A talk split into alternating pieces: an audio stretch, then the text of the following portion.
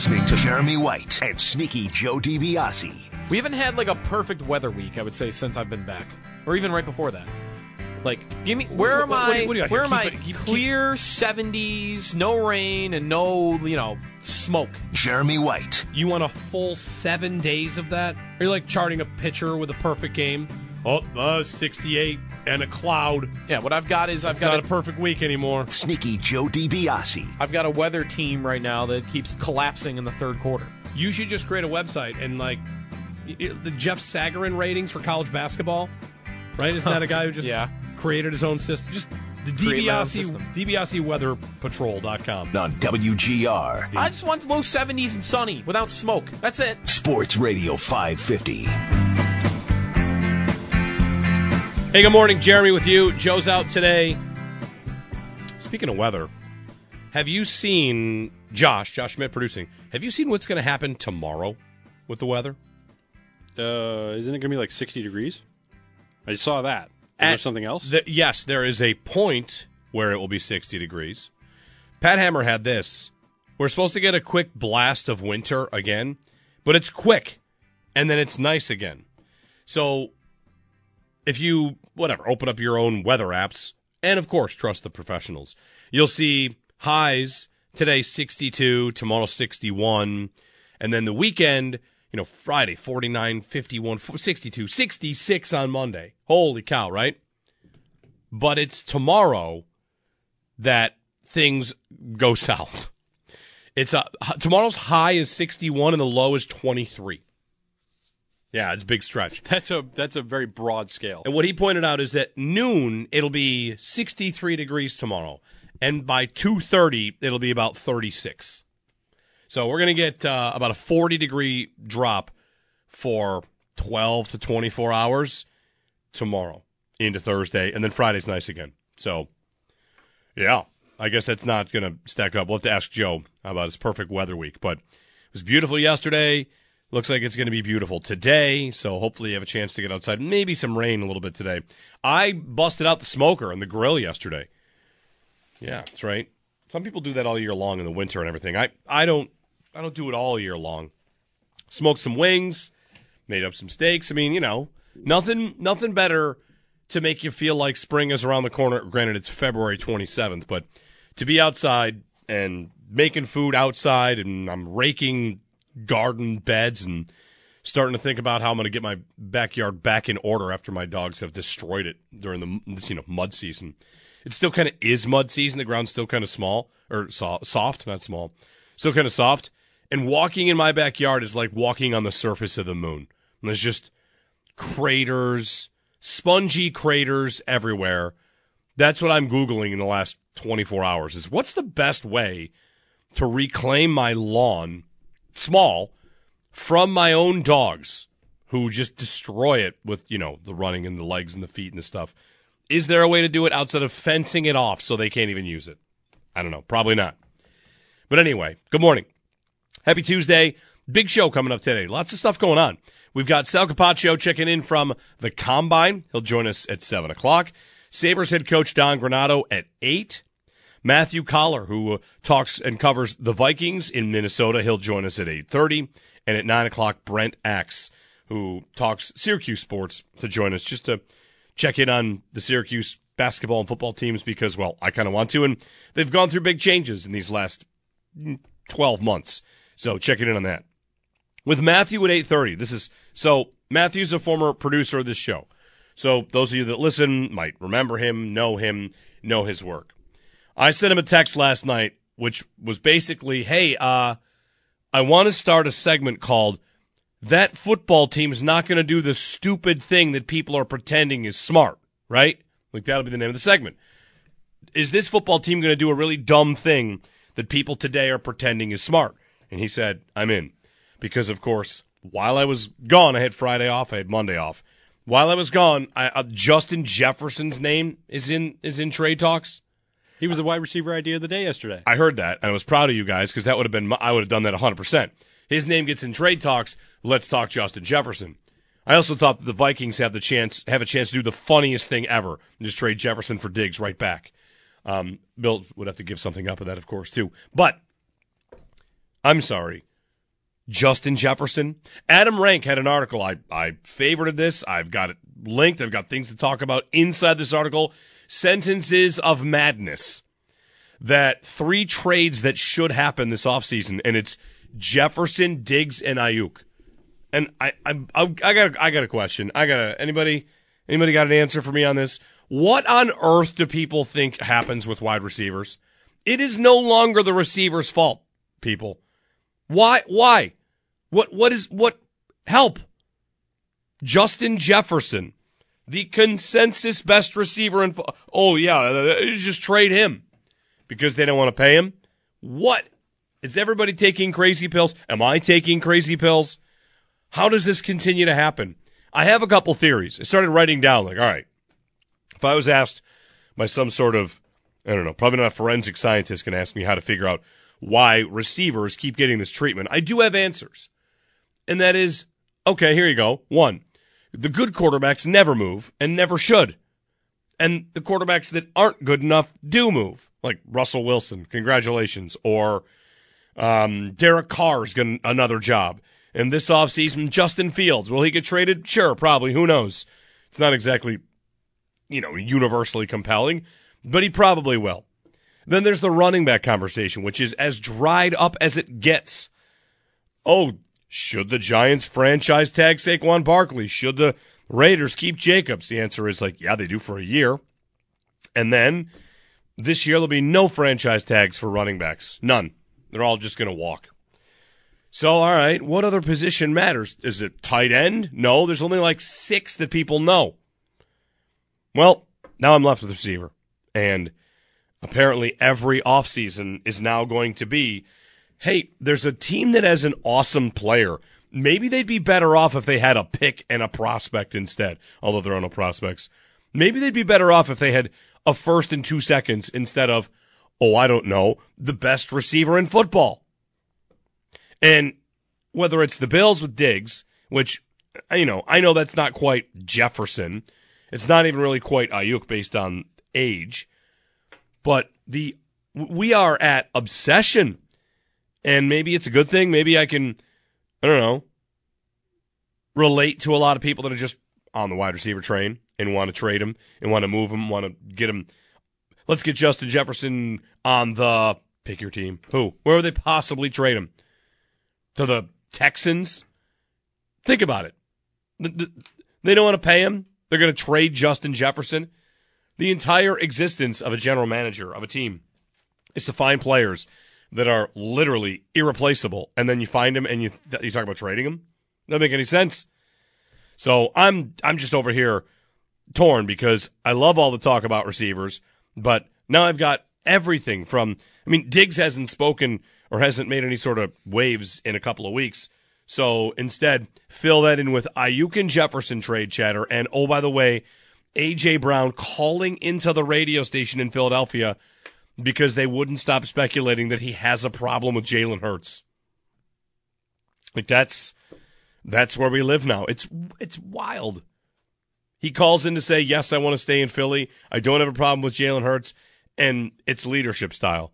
AJ Brown, I don't know if you saw this video or this clip. AJ Brown goes on a station. He calls in in Philly and basically says all of the same things that Stefon Diggs says, which are uh, yes, I want to be there. Sometimes I get loud. Sometimes I'm willing to have conversations people don't want to have. And, you know, meanwhile in Philly, they're just demanding that A.J. Brown commit to them. It's, it's funny. We, we, we live in a, a, a goofy time. Maybe it's because it's February and the combine hasn't kicked up. Of course, the combine probably adds to all this. That's worth mentioning. Maybe it's because it's February and free agency hasn't begun yet and you know, once Tee Higgins signs that franchise tag or Michael Pittman Jr. leaves or who knows. The draft is, of course, going to be a wide receiver driven draft along with quarterbacks. But here we are, three trades that should happen Aiyuk, Justin Jefferson, and Stefon Diggs. I suppose we did a few years back have Tyreek Hill and Davante Adams and AJ Brown and Marquise Brown to a lesser extent. Like, he had some decently, whatever, some name recognition at the position did get moved. So, okay. I don't know if we should expect every year to be like that, but here we are. Jefferson. So eight thirty, Matthew. The question will be him. Uh, the Vikings aren't going to do that very stupid thing, right? Where they trade a first round pick for Justin Jefferson, or they're going to want two. It's nuts. Meanwhile, Sean McDermott spoke yesterday from the NFL Combine, and Sal's got a recap piece up on it, and he doubled down on talking about explosive plays. Some good quotes in here from McDermott. And I've heard the afternoon guys talk a little bit about whether or not we should take what McDermott said as him just saying it because he thinks people want to hear it versus how he really feels about it. And a couple things in here that McDermott mentioned from Sal's piece. You can check out the full piece at our website, WGR550.com. So McDermott cited data on drives that end in scores with or without explosive plays, saying usually a scoring drive has baked into it an explosive run or explosive pass or a big time penalty.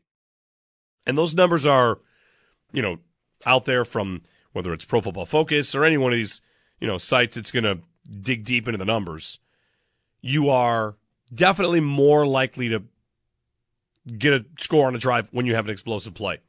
And it's something that hindered the Bills. It's actually to Josh Allen's credit and some of the other players on the offense, it's to their credit that this team was able to score so many points despite really lacking in the explosive play department. They were 20th in the league in explosive plays, which it's bad. In what world should the Josh Allen Bills be limited to bottom half of the league in explosive plays? It is scary. Ken Dorsey wasn't getting enough. Joe Brady came in. They didn't get enough either. So how do they fix it? Well, McDermott knows. He said of it, quote, more on this. The game's changing a little bit too, with defenses going to more with split safety looks and more zone versus man.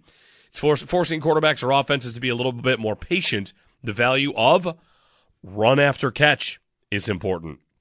If you're going to throw it short, you'd be- better be able to take it from five yards to 15 or to 50. And I think that's important as well. The Bills had 49 pass plays of 20 plus yards. That was 19th in the league.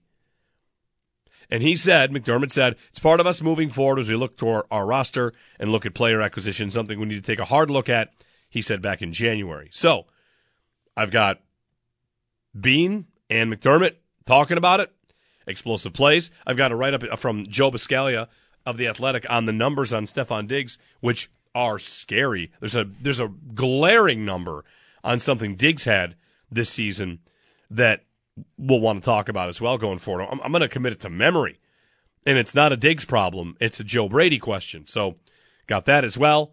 I can give that to you right now. Actually, it's just that in the playoff game against Kansas City, of course, there's the big deep deep ball that Diggs could not haul in, and that's on him. But on the rest of his targets, his average depth of target was 3.3 yards. And Joe pointed out his piece at the Athletic a couple weeks ago, maybe last week, that with Diggs, you have a, a, a, receiver who has made his living down the field, intermediate, even, you know, over top of defenses. And while he dropped that one against the Chiefs, Allen missed him like five times during the season. And maybe if one of those deep shots was on target, we think less about the downfall or the slide or the lack of production from Diggs. If a couple of those get hit, maybe the drop rate doesn't seem as significant. Joe pointed out Diggs' drop rate was not much higher, was not much different than any other year in his career. Diggs looked like the true number one that stepped into an offense that didn't have an answer to get the ball down the field. Whether that's teams figuring them out and clamping down on him while taking their chances on Gabriel Davis, who would have a couple of zeros on the board, or if teams were just content to you know, give the Bills the easy button over the middle to Shakir and Kincaid. And Shakir showed some ability for that run after catch, probably best on the team. But I've got McDermott talking about it again, and I think that's a, that's that's a good thing. All the things that they now talk about needing and wanting would have been filled nicely by Zay Flowers last year, but of course, you know, Flowers goes before they pick. They move up and they take Kincaid. But I think it's a good sign that you've got McDermott again talking about it I don't think it's lip service. I think they know they need it. It will be interesting what YAC means to them, though, because from a, from a yak perspective, whether that's run after catch or yards after catch, which if, if you're a rack guy or a yak guy, which are you, Josh? Are you yak or rack?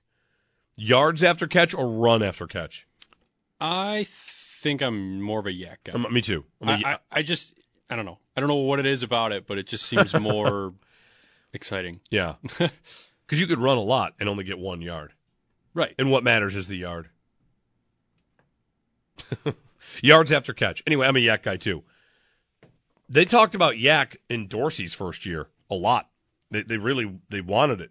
I mean, Isaiah McKenzie was supposed to be a yak boost for them, and it was going to be a different design to their offense that was going to maybe give them some yak yards, and that never really happened.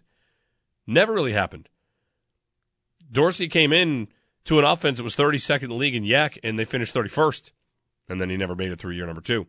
So, you know, like it'll be interesting to see what yak means to them. Does that mean scheme?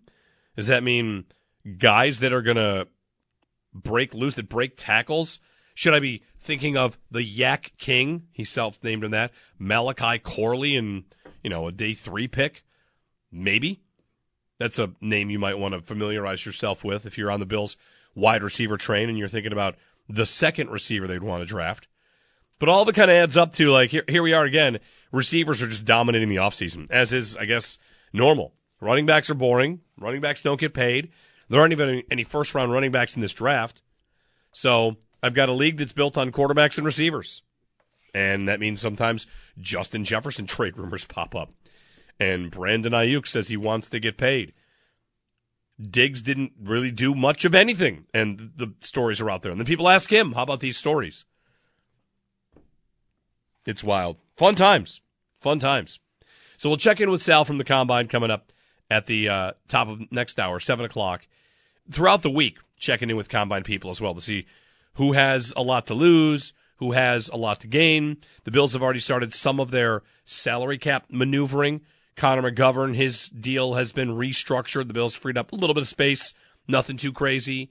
There was also news over the weekend, before the weekend, that the increase in salary cap space, of course, helps the Bills get closer to being under the cap. I don't think it really helps them add anybody so much as just helps them get more compliant because with more money in the uh, global pool of NFL finances, that probably means that paid players just get paid more. So whether that's quarterbacks, receivers, you know, when Michael Pittman gets paid like the fourth best receiver in football, maybe he goes that high. It, it's that it's the passage of time. It's something we're going to get a lot of these next couple weeks. With more money into the system, a lot of guys are going to get paid more. Maybe even some guys get restructured. That's that's something to think about here. Is if you are if you're the Bills or any team that now has a little bit of extra money, some teams will commit that to, of course, extensions, and not just commit it to free agency, but keeping the guys that you already have. Maybe you like the idea of extending Rasul Douglas, which the Bills could do to save cap space, and also, you know, a player that they like. They could keep him for a little bit. He's got one year left on his deal. So the uh, you know, the movement of this offseason, it's interesting. I wonder who the biggest name will be that moves. My guess is it'll be a, a name lesser than Justin Jefferson. Does that depend on what you consider lesser? Like, is Justin Fields a bigger name? He plays a position that's more important. Quarterback always runs the day. We know that. But all of it adds up to a fun off season, and I, I think we got to keep our eye on, of course, the AFC, who goes where, how this all plays out, and for the Bills, just how much they are locked in on explosive plays. In which case, I'm putting up a Twitter poll about this. Would you make this deal? No, it's not a deal for Justin Jefferson. Would you make this deal? I get the first two picks of the draft for the offense. You can do the rest of whatever you want with the with the defense. I get the first two picks of the draft. All of the other offseason capital, you can do what you want. You could have every defensive end and safety and corner. You could have every defensive lineman, all your free agency dollars. I've got what looks like a pretty ready made offense, missing one piece for sure, a second piece maybe. I would I would lean more towards a second piece for sure. I need a, an outside receiver and then a guy to go in that keeps my offense always dynamic. no matter who's on the field and who's off the field. You give me my first and second on the on the offense, you can have the rest on the defense. Deal? Gotta ask that to McDermott, maybe to Bean. Give me my two picks, you can have the rest. They'll have tons of assets. They have ten picks. That's eight picks on the defense. Free agency dollars spent there as well. I mean, you know, who's not happy? Going to be a challenge for Bean on what to do with their money and the biggest number, the biggest money they can spend. Will there be, you know, a depth receiver, a depth defensive tackle? Is it a Daquan Jones extension? These are some of the things, of course, that get kicked around as ideas. Daquan Jones, an, an important one. If they were to, if they're able to get that one done, that would check off a starting job and make the defensive tackle seem less desperate. Is there a receiver they could sign that is exactly that same level that would make them seem less desperate going in? We'll see. 803 550 1 550 2550. So, Sal Capaccio from the Combine, 7 o'clock. Sabres play tonight against the Florida Panthers. Don Granato joins us at 8. Of course, the news on the Sabres is great. Three straight wins. They've got their first three straight wins of the season. I saw a number that in the NHL this year there have been 113 three game win streaks. This is the Sabres' first. So that's what, like three per team? And Sabres have their first. Okay, that's good news. We found out they're getting a new video board, they're getting a new roof. Insert joke here about you're putting a new roof on the wrong stadium. I mean, it's right out there if anybody wants it. That's a good line. Maybe not that line, but some version of it. And we had correspondence from the owner, Terry Pegula, Kevyn Adams, a, a letter to Sabres season ticket holders on the future. And in the announcement about a new video board and a new roof and a tent pole event, which many are speculating could be maybe another Winter Classic, maybe I don't I don't know about the All Star game. I wonder where what, what, what would the NHL give them hey, here's an event to maybe help you with season tickets because you know, like just first first thought on that. Hey, you started to rebound from a season ticket standpoint, then you had a bad season. We want to help you keep that. Here's a winter classic. Here's the the Four Nations tournament. Here's an All Star game. I, I just wonder what the NHL would do to get involved there, but they tease that a tent pole event. So I've got a new roof, video board, tent pole event, and to me, the most important thing that was in that entire letter to season ticket holders was a message that what has been happening is not good enough, which is something the Sabres have not often said. And to hear them say that is refreshing and for me encouraging. Though they had a great weekend just with wins and with the letter to season ticket holders. It was great. So anyway, good morning. 803-0550, 1-888-550-2550. We'll check in on the combine. We'll check in on Justin Jefferson. We'll check in with Don Granato as well. It's uh, me, Jeremy, Joe out today here on WGR. Music, news, and podcasts that you want are all on the free Audacy app. Download it today. You've got to be able to get the ball either thrown down the field or you got to be able to complete it short and then have it run down the field, whether it's via rack or throwing the ball down the field and and completing it on deeper passes. So the, the game's changing a little bit too, though, with defenses going to more split safety looks and more zone versus man. And so it's kind of forcing quarterbacks or offenses to be a little bit more patient at times. So the value of rack is important then. If you're going to throw it short, you better be able to take it from 5 to 15 or to 50. And I think that's an important piece as well.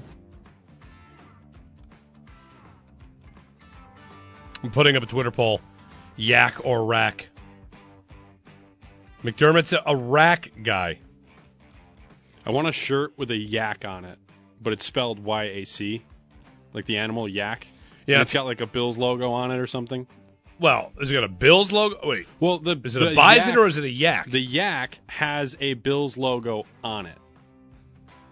Okay, like because yaks are pretty hairy. Maybe you could like shave it in there on like the the design of the shirt. Are you prepared to find out the difference between a yak and a and a bison for me?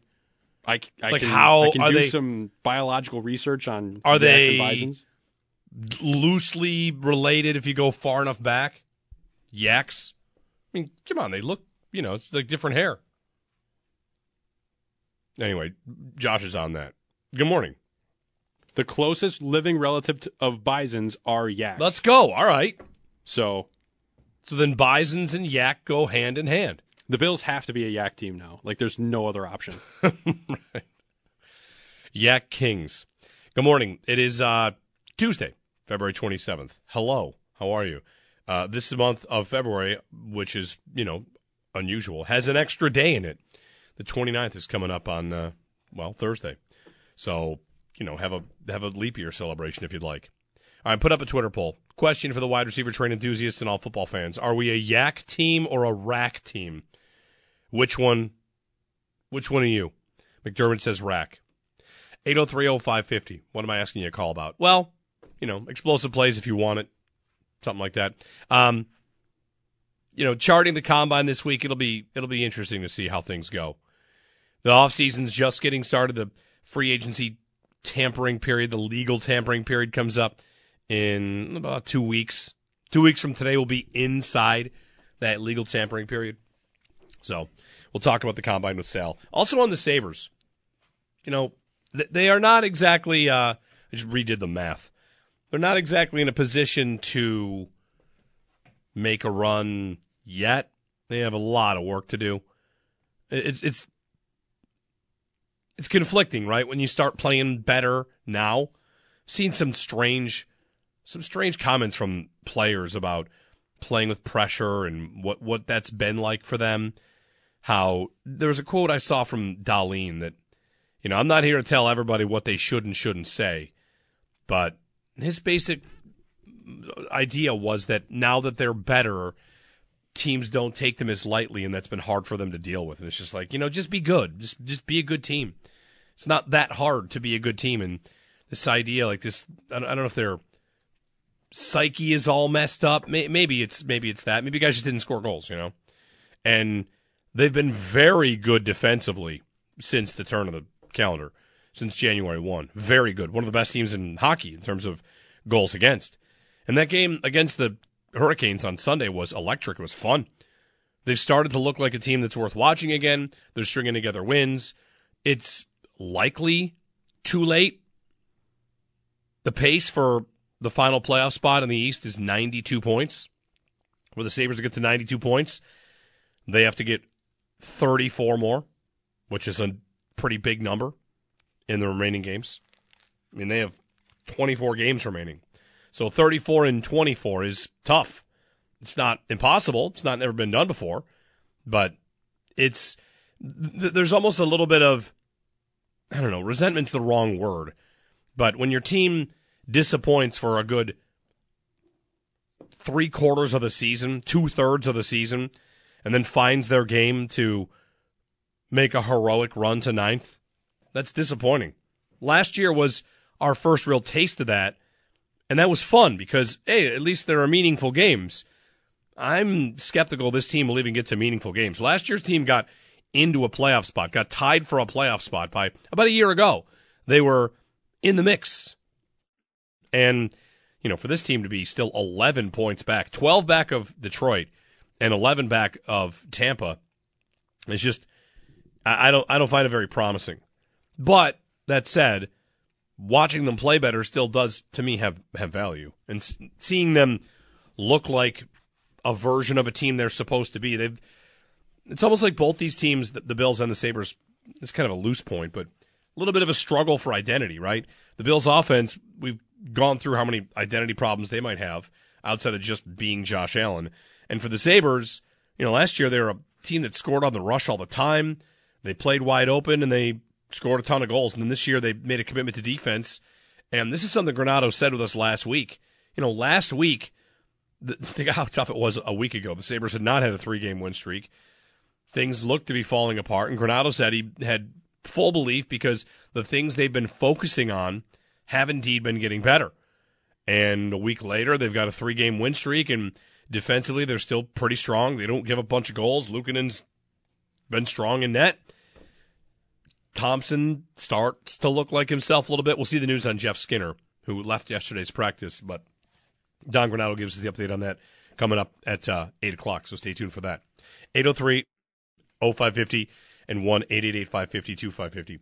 One other thing to come out of uh, the combine, you know, there's a lot of different meetings, and when it comes to rule changes, Judy Battista reported yesterday that there is not much movement, not much mo- uh, momentum behind changing the rule of fumbling out of the end zone, which I find to be great news. I think it is great news that they will not be changing that rule. There are a couple things that do need changing and a couple things that don't. There's going to be a lot of push to change kickoffs because kickoffs and kick returns, rather, don't really exist right now. So I think that's the right way to do it. Movement towards kick returns, movement towards kickoffs changing, and the fumble out of the back of the end zone. She even included a line in it that said that there's just not a lot of movement for it because the feeling is it's the ball carrier's responsibility to protect the ball and that it's rare. It does not happen that much. And if you had teams fumbling out of the back of the end zone every, you know, every game, which definitely doesn't happen, maybe they would change it, maybe not. Maybe that's the time to show the rule makes whatever. It, it, it's important. So I was happy to see both those little news items from the combine that those two rule changes in talking to owners and talking to GMs don't seem to have a ton of momentum behind them. Also from the combine, Sean McDermott speaking on Joe Brady's role, Bobby Babich's role. There's a couple different things the Bills have to iron out. One is who's calling plays defensively. And McDermott, when asked about that, continues to say that they're they're just working on it. They're still we're still working that out. But you've got I think you've got people believing he's going to give that up and going to give it to Bobby Babich. Babich had other interviews, had other options potentially. We don't know if he was offered any, any other jobs, but he was elevated the defensive coordinator. If there were other DC jobs that offered him the opportunity to call plays, well, then the Bills would probably have to keep him. To, if if they wanted to keep him, they would have him call plays. So we don't exactly know if another job was right there. He did get elevated. He got the promotion. The Bills just don't want to tell us right now whether or not he will, in fact, get the ability to call plays. So we wait. I think the general consensus is that he probably will. Just reading McDermott. 803 0550 1 550 2550. Jeremy White with you here on a uh, Tuesday. Going to be nice. Going to be in the 50s. Tomorrow, going to be in the 50s as well before the temperature rockets down into the 20s for uh, a quick cold spell and then back up on the weekend looking good again. You can join us 803 0550 1 552 550 on WGR.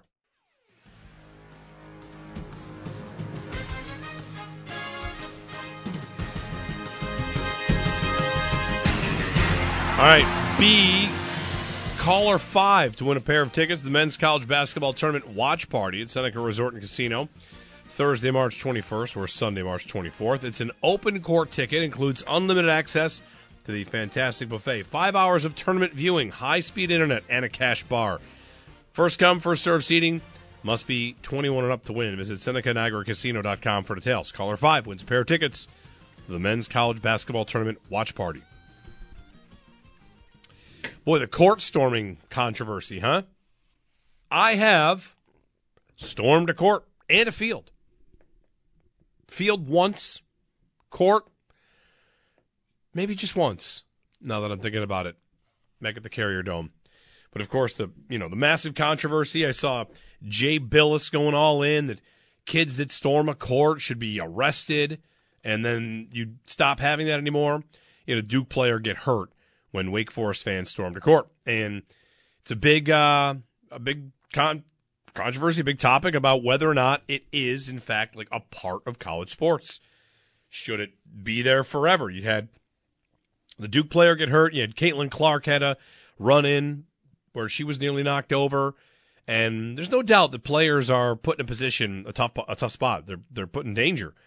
The whole idea of any one person running on the court is an instant tackle, security out of here, arrested. You know, if there's one person, that's illegal. You can't do that. But when the buzzer sounds, if there's a thousand people, well, that's just part of the game, right? I do see both sides. I would say, you know, is the kickback, is the pushback because of this one injury to the Duke player a little too much, a little too heated?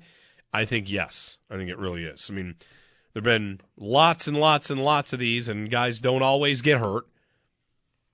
In the past, aren't teams able to do a little bit more to get players to safety? Maybe. I mean, it depends. Sometimes it's an impromptu buzzer beater and everyone just spills out onto the court. Then sometimes it's a team that's going to knock off a powerhouse by 17 points and they start to prepare for the storming of the court. Students start to come down. That's the one I was a part of when I stormed the court like a college kid would at Syracuse. They must have been winning by like, I don't know, maybe 10, 20. It was very much, uh, okay, everyone's going to go. Knock yourself out. Let's make sure we get people on the court safely. Let's get the players off the court safely. If you have the opportunity to do that as a security team, then that's that's fine.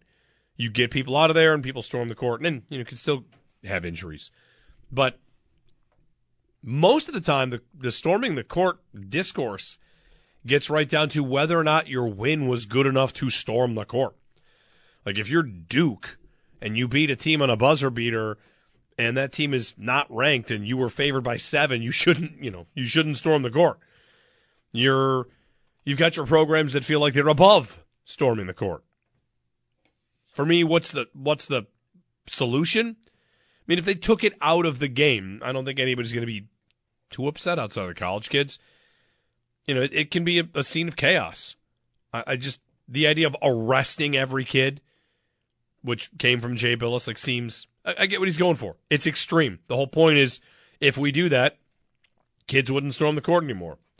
And you could say, which I've seen, these kids just they just want to be on TV. They just want to take a selfie. Eh, whatever.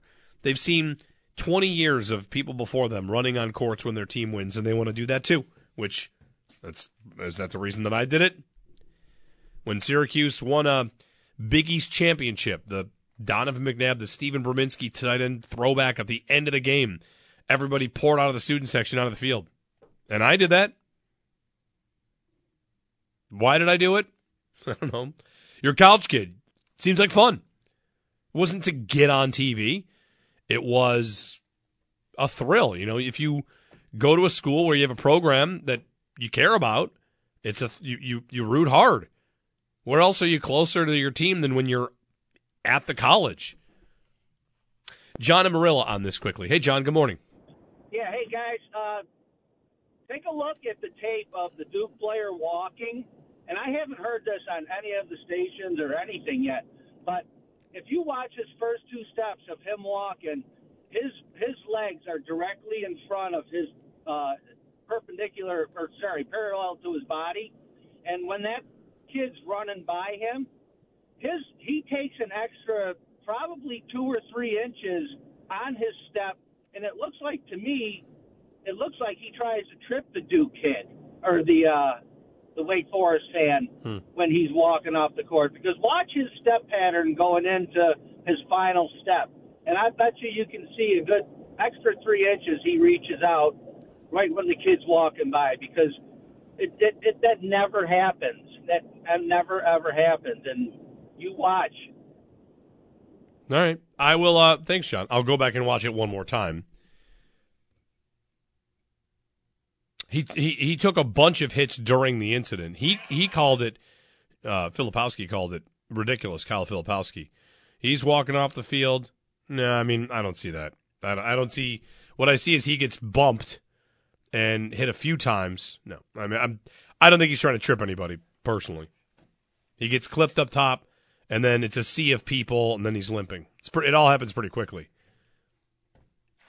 8030550. Thanks, John, for the phone call. Um, you know, will there be a change of some sort? Quite possibly. But it is one of those things. It's a little bit like if I could bar, if I could make a quick analogy. It's, uh, I mean, I, I don't know how much I want to make it like jumping through tables, but when you see people doing insane things at a sporting event, because they care so much, it does help give it importance, as ridiculous as it is.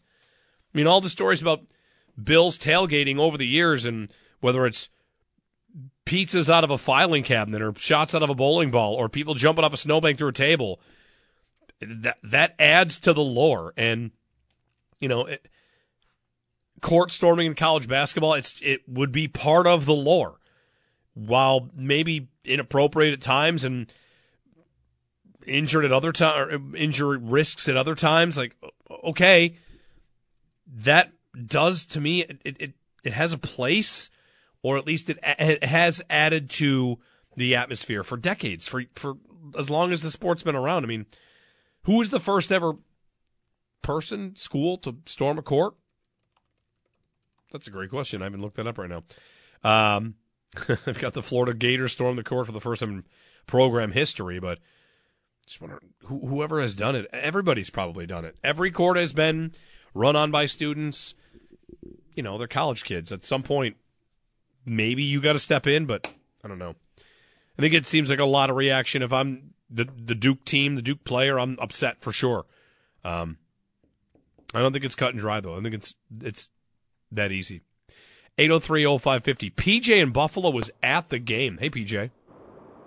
How are you? Good morning. Good morning. Uh, yeah, I have a couple opinions on that. I was there. Uh, my daughter's a Wake student. Um, one of the things I heard in the last 41 Duke games, the court was still, or where they lost, the court was stormed 39 times. Yeah. and that's that, that's I mean, so that's crazy in itself.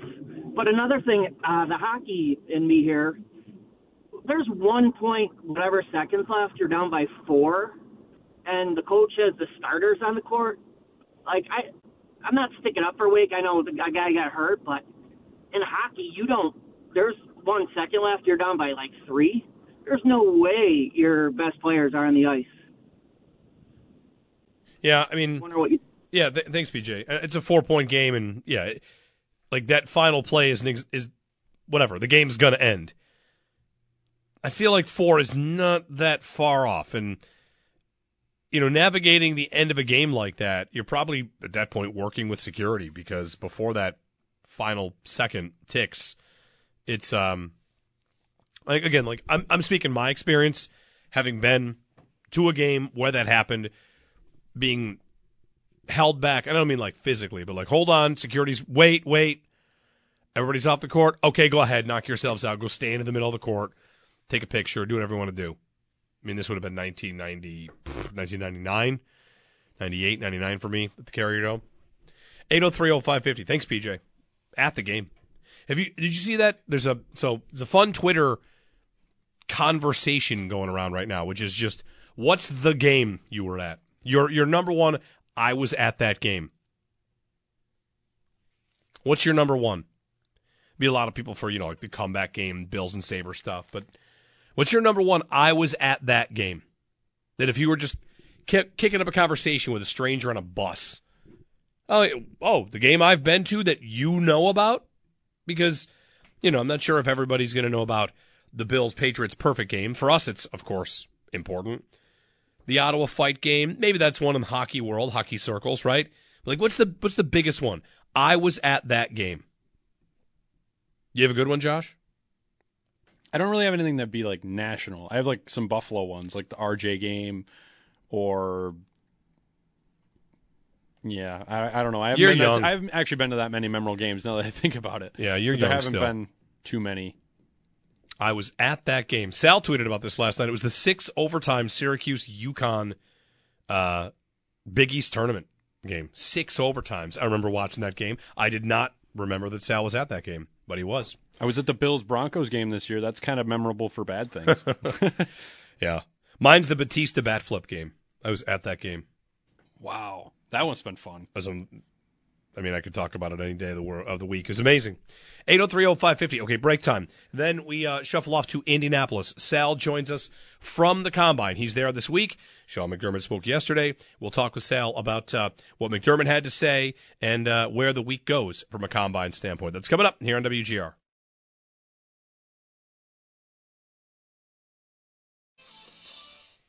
Sal Capaccio. Sal Capaccio, Sal Capaccio, Sal Capaccio, Sal Capaccio, Sal Capaccio, Sal Capaccio, Sal Capaccio. On WGR. Sal Capaccio joining us from Indianapolis. Coverage of the NFL Combine on WGR brought to you by Awaken 180 Weight Loss. Fast, sustainable weight loss, then free support for life. Awaken180weightloss.com. And by Outlet Liquor. When you need to stock up, it's the place to buy a case. What's your outlet? Jeremy White with you. Joe out today and Sal on the Western Hotline. Hey, Sal, good morning. Good morning. What was the game you stormed the court for? You- I mean, you never mentioned it. I'm pretty sure it was a Syracuse win over UConn. Um, I mean, Okay. I'll have to look up like the 1998 Syracuse basketball schedule or 99 Syracuse basketball schedule because I definitely went on the court for a basketball game, Mm-hmm. and I I know I, I st- the one I remember specifically, and you'll remember this: the McNabb to Brominski t- touchdown to beat Vir- Virginia. Virginia Tech. I went on the field for Yeah. that one. Yeah. uh, throw, back, like throwing it the other way. He rolls right, he throws Yep. left, right? Syracuse That- used to the one where he love. They used to love the Yes. tight end throwback play. they did. I also stormed the court, the at the time Carrier Dome Court. It was 1994. I have the date here, February 12, 1994. A win over Kentucky. The the uh, Kentucky came to the Dome in '94. They were highly ranked. Syracuse beat them. I also stormed the court. Uh, it's I've always been pro stor- court storming. I mean, doing it, you know, because I think it's a part of the experience. I've always said I can't wait.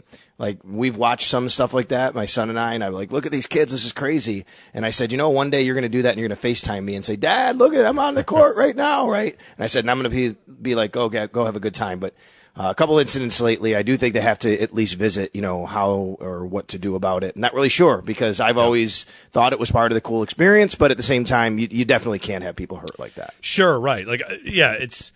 It, I don't know, Sal. Not to get like too deep into this. I, I, having lived the life of the college kid, just out there trying to have a good time, but not trying to hurt anybody, but realizing Yeah. people do get hurt. That's um, right. You know, I, I, I don't know. I don't. I don't want to like shame those kids for doing the same thing that kids have done to help grow the 100%. atmosphere for college basketball for decades. But of course, if college basketball did want to make some sort of adjustment, I, w- I would see the the reason. Yeah, for sure. So I so I hope Filipowski's okay. I think he sprained his ankle, but you know it was a shame to see, but it was a cool scene as well. I mean, you know, for me watching that, like, wow, look at that, and then you see that happen. So yeah. Um, hey, look, I mean, we we live in a city, Jeremy. To bring it back to football, we the Bill, Bills fans. It hasn't happened now. It's not going to happen now. They made changes, but. I mean, the goalposts came down a few times in Buffalo when Bills the Bills won big games and the fans, you know, stormed the field. Yeah. I, I wonder, could it happen again? Like, if they were to win the AFC title at home, would people like try and jump on the field? People try. I mean, Oh, I, I'm sure people would try. I just don't know if it would be able to happen these days. Yeah. Also, but there's no reason. Well, you, you might they might want to go down the field, but there's no incentive to tear down the goalposts anymore because they're now Right. mechanical, Right, and right. they just basically come down on their own before that. So, Sal, you're in Indianapolis. Sean McDermott spoke yesterday. Um, talked for a, a good long time, right? Like there was a lot to get to for the Mm-hmm. head coach. Uh, what'd you come away with as, uh, as as a big picture from what McDermott had to say? Well, look, I mean, his staff is getting younger, and there there was, you know, the first question was about, you know, Bobby Babich, who's his new defensive coordinator, and if he's going to call plays or if Sean's going to call plays, and he said they're still working through that. Now, I'm sure that they're at some level of understanding of what they want to do, and he didn't reveal that to us. Um, but I wouldn't doubt that they really are going to work through it. And maybe there's a mind of, and by him saying that, by the way, cause, 'cause I just want to rewind, rewind a year. Okay, Jeremy. Last year, after we found out that Leslie Frazier was not going to be, you know, on the Bill staff, it came out and I learned and other people learned pretty quickly within the next few weeks that Sean McDermott was going to call plays. Like it wasn't said, but we knew it. Like we were told, okay, this is where it's trending, is where it's going, you know, just by people who kind of knew things. And then eventually it did.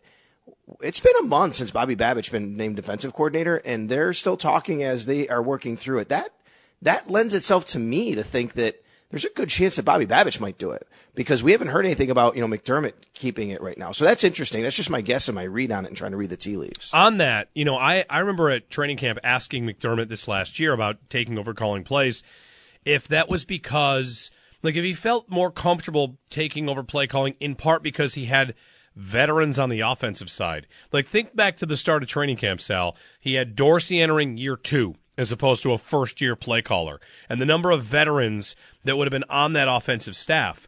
Like to me, that's one of the reasons he was able to step away from the offense and focus on defense. And now, like as you bring about bring up all these changes, and this includes a new special teams group, right? Like mm-hmm. they've young coaches, he might want to have more of a you know you could say a step back CEO, but it might whatever whether that seems like it's hands off, that just might be more hands on in different ways. Yeah, not special teams, but secondary for sure, right? Thank you, right, the- you secondary. different coaches. Yeah, that's right. You have different coaches in the secondary. Um, yeah, it's going to be interesting to see because uh, he does have a younger staff. You know what he said, Jeremy? It was really interesting. I think you'll like this. He mentioned it was kind of a just a a comment that you really didn't really think about until I went back and re-listened. And he mentioned how he's got younger coaches and a few who've been in college, even Bobby Babich, who's been in college, um, Jahmile Addae now, the new corners coach who's been in college, a couple other guys. And he says, and they see the game through a couple different prisms. And I thought that was interesting to say something like that, right? Like he's actually thinking about how these guys came up through college where the game has changed a little bit more and they're doing things and now they're being added to his staff. So don't think for a second that didn't matter, right? That like he is thinking about how the game has evolved in different ways and these guys have seen it through their lens. So I thought that was an interesting comment just to say, Hey, we have guys on the staff who've been in college and, you know, see things through their prism and, I, through through a different lens, basically. Um, so I, I thought that was interesting. Uh, the other thing that you know you could touch on that if you want, but the other thing that I thought was really interesting is I asked him about creating offensive play, explosive plays on offense. He talked about it when he met with the media at the end of season press conference, and he reiterated. I mean, this is something that I think the Bills have really talked about. So his quote was, and I think this is where it's kind of even evolved a little bit from a month ago, Jeremy, where he mentioned rack. Now we've heard about rack before, right? I mean, we knew that the Bills wanted to be a rack team, and it's like, okay, well, this is what they want to do. He didn't go full out and say we have to be better at rack. What he said was, though, whether it's able to throw the ball down the field and complete it through the air down the field or get a short catch and run it down the field, you have to have the ability to do that, especially because of the way defenses are defending you these days. Split safety looks, keeping everything underneath, making you be patient. That's fine, but there better be a play in there where you get it down the field somehow. And that was really interesting. Sal Capaccio joining us in the Western Hotline from Indianapolis. You know, on that, the pursuit of those plays and the pursuit of explosive plays, to find out they were 19th in the league in, in explosive passing Yep. plays was, it's kind of jarring probably for Bills fans because, you know, even though you see defenses key in on certain things, you, you want to find a way, and I, I think this is what the Bills are kind of getting at, where Josh Allen really does have as many things at his disposal as possible. Just the the presence of someone that can give them those explosive plays means that it, it seems to me, Sal, it means it'd be defended differently, and life should just get easier overall for Allen. Yeah, I agree. I think that that's been a bit of a theme here, which is make life easier on Josh, make things easier on Stefon Diggs, which, you know, again, has been something talked about, you know, this offseason. Brandon Beane, I went back and re-listened to all the stuff he said about Diggs, and he said, you know, we have to get him more help so teams can't bracket him and take him away. You have Sean McDermott talking about explosive plays and player acquisition. So I, I just think that already we are set up for this week of they're they I think they bought a ticket on your train. I mean, I'm just saying, I think they did. Yep. That's what I think is happening here, to be honest with you. Yeah. They've also started restructuring season. We saw Connor McGovern uh, frees up about 3.4 in space. Has, uh, I, I, you know, when, when talking about all these restructure sales, one of the things we kind of have to watch is to see how aggressive they want to be doing it. And I wonder if in, in conversations with Brandon Beane in the past, do they have that as something that they know they're going to do? Or is it, we'll see? You know, we might not plan on moving player X's money around, but if it's the difference between getting this free agent defensive end or not, we might decide in that moment to do it. They don't love doing it. Uh, Brandon Beane would rather not do that a lot, but he he's willing to, and he said that. He doesn't love doing it. So the Bills basically, the way I see their contracts written, and you know, when you look at some of the base salary and how they do this, I think they kind of build it into their own structure of, you know what, we're going to give a high base salary in a couple years. That'll give us that ability at that time if we need to. But if we don't need to, then that's fine, and we don't have that, you know, that cap challenge right there. So to me, it's a little bit of uh, the latter of what you said, which is we'll do it if we need to. And I, I think they know for the next few years they're gonna they're gonna have to get creative and do this a little bit. And you're you know what you're gonna see this year, Jeremy. I, I can almost guarantee you. Same thing you saw with Leonard Floyd last year, and maybe another guy or two. I know I know a Milano extension, and when they extended Hyde, Dion Dawkins, whether it's extension or um, signing, you're to see void years. Now, I've been asked by people, what is a void year? It's a good question. You know, you talk about it's a new language kind of we've learned over the last few years because teams are really taking advantage of it. The Saints do it a lot, as you know, that they kind of ex- keep extending their salary cap. The Bills have done it a lot more often here. So what a void year is, is when a player signs a contract for, let's say, four years and you give a $20 million signing bonus. Normally that's 5 million each year on the cap. It's simple. It's 20 million divided by four. But what you do is you add what's called void years. They're fake years. So you actually sign a six year contract to spread that money out even more. But years five and six don't count. The player's actually a free agent. They void. So you're counting it on your cap for your purposes of spreading it out. And it does cost you on your cap when it comes time. But the player's actually a free agent. This ha- this is happening with Leonard Floyd this year. Leonard Floyd signed a one year deal last year for seven million, but the Bills put one void year on it. So for the Bills, it was a two year deal. For Leonard Floyd, it was a one year deal, if that makes sense. That's basically the best way to put it. For the team, it's, you know, the, the void years count for money purposes. For the player, the player's a free agent after the term that it's up. Sal Capaccio joining us on the Western Hotline from Indianapolis as uh, the combine gets rolling this week. The entire NFL world descends upon it. So I wonder, uh, you know, back to McDermott a little bit. His comments on the competition committee, which Yeah. that's a thing that I was reading about it. That um, boy, who boy, it's, it's, I'm going to blank on this. Somebody said it's actually a pretty high honor that for a coach to be selected for the competition committee means that you know the the league has decided this guy he rates, he matters, he's pretty safe. We can count on him. He it, it, it kind of makes you a figure in the league on some level. I, I- would say, Jeremy, for my money, and I think that a lot of people would agree, it is the most prestigious committee you could be on in the league. You are appointed by the commissioner, Roger Goodell, and you, yes, the, the- if you look at the people on the committee, they are, you know, people who have a stake in this league. They are head coaches, GMs, front office executives with people with names who've been around. Mike Tomlin's been on the comp- competition committee for years. Rich McKay has been the chairman of the competition committee. He's the CEO of the Atlanta Falcons. You have Katie Blackburn. She's the executive vice president of the Cincinnati Bengals. Chris Grier, who's the general manager of the Dolphins. Stephen Jones, we all know him from Dallas. John Mara, president, New York Giants. Then you have McDermott and McVay, who are just named, and Mike Tomlin. Now, sometimes it's nine people, sometimes it's 10 or 11. I think it's been as much as 12. I don't think there's an actual number that, you know, has to be. Um, you know, I've heard people think that, you know, you're not going to be selected unless Goodell thinks that you're going to be around a while. And I'm sure that's true. It doesn't mean that he necessarily thinks you're going to be the head coach of that team for a while, but you'll probably be in some sort of prominent position in the league for a while, which is why guys like McDermott and McVay and Tomlin, you know, get chosen. So it is a very prestigious committee. He, it was kind of like I, I thought he was kind of describing like the Hall of Fame the way it works. He said Troy Vincent texted him, and he got a text, and he thought that the team did something wrong, like he had to call Troy Vincent back, right?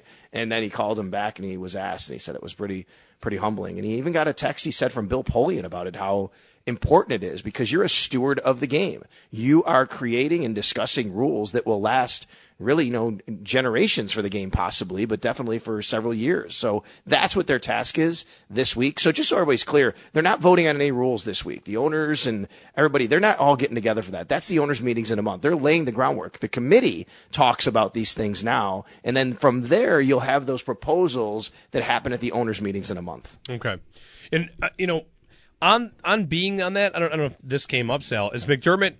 Would he be comfortable? Is he allowed to talk about how he, what he thinks about some of these things? Because there are two big ones right now that I think fans have a lot of opinions on. One, what to do about kickoffs. Troy Vincent said that they can't keep going the way they've been going on kickoffs because it's a ceremonial play.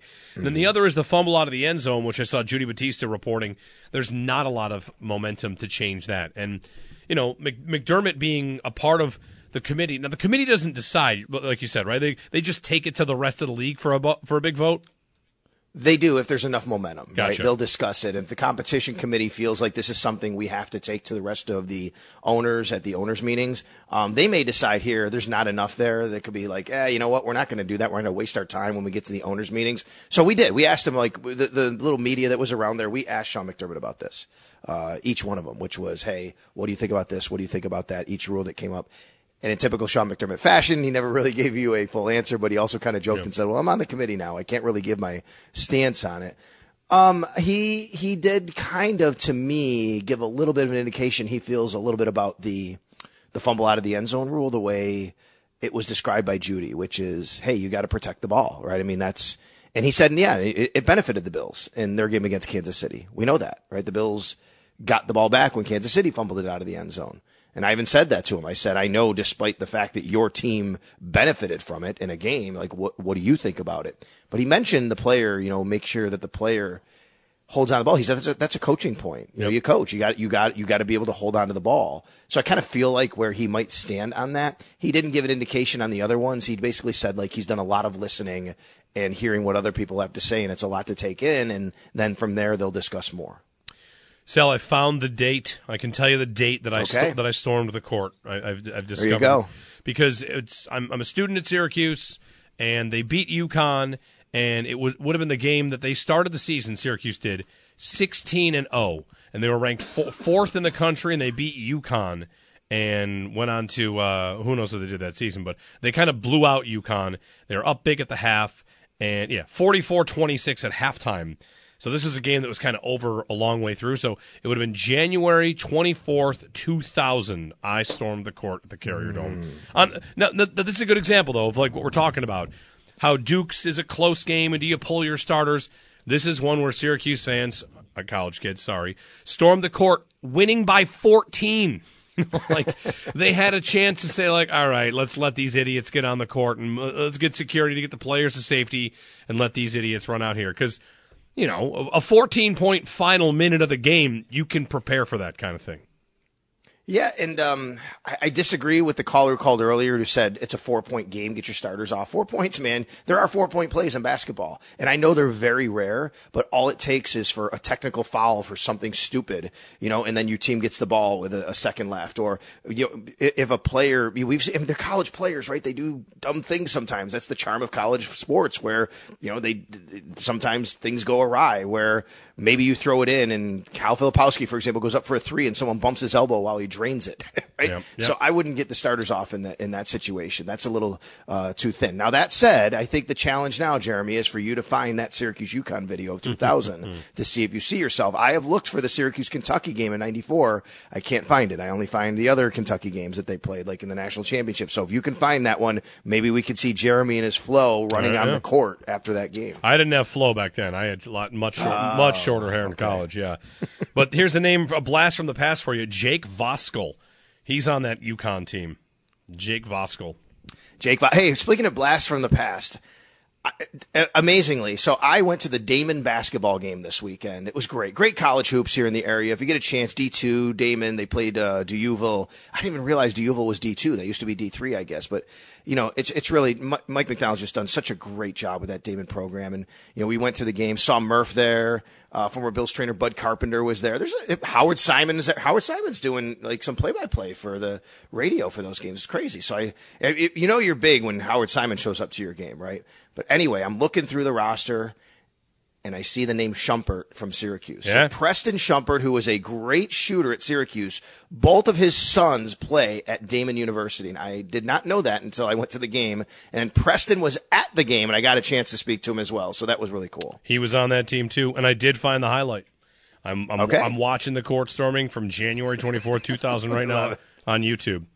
Sal, what's going on with this week? Uh, the schedule for you and for the Extra Point Show, the Northtown Automotive Extra Point Show, as we kind of roll through with our, our continuing combine coverage.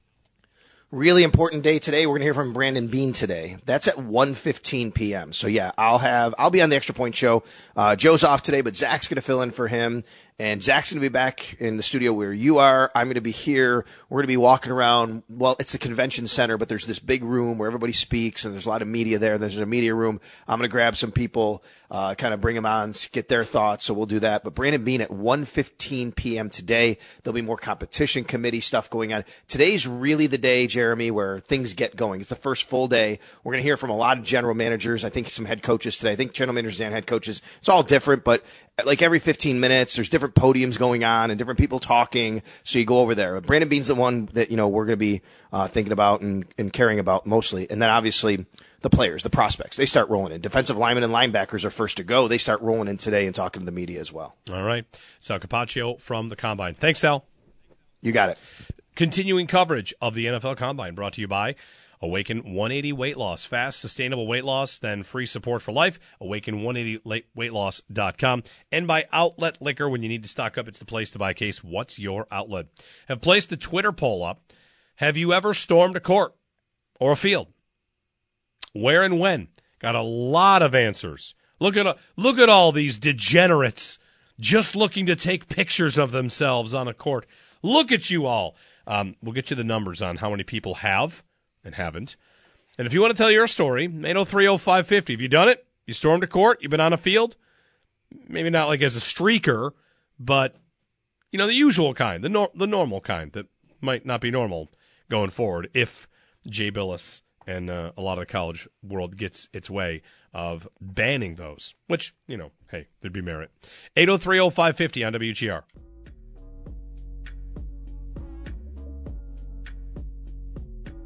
As an Arizona player, Duke players, typically the really good teams, I've had the court stormed on me four or five times. It's a part of it. It sucks. You don't want to see this. There has been things that happen, but this is about college basketball. This is about college football. To say something, and I love Jay Bilas, a legend in this game.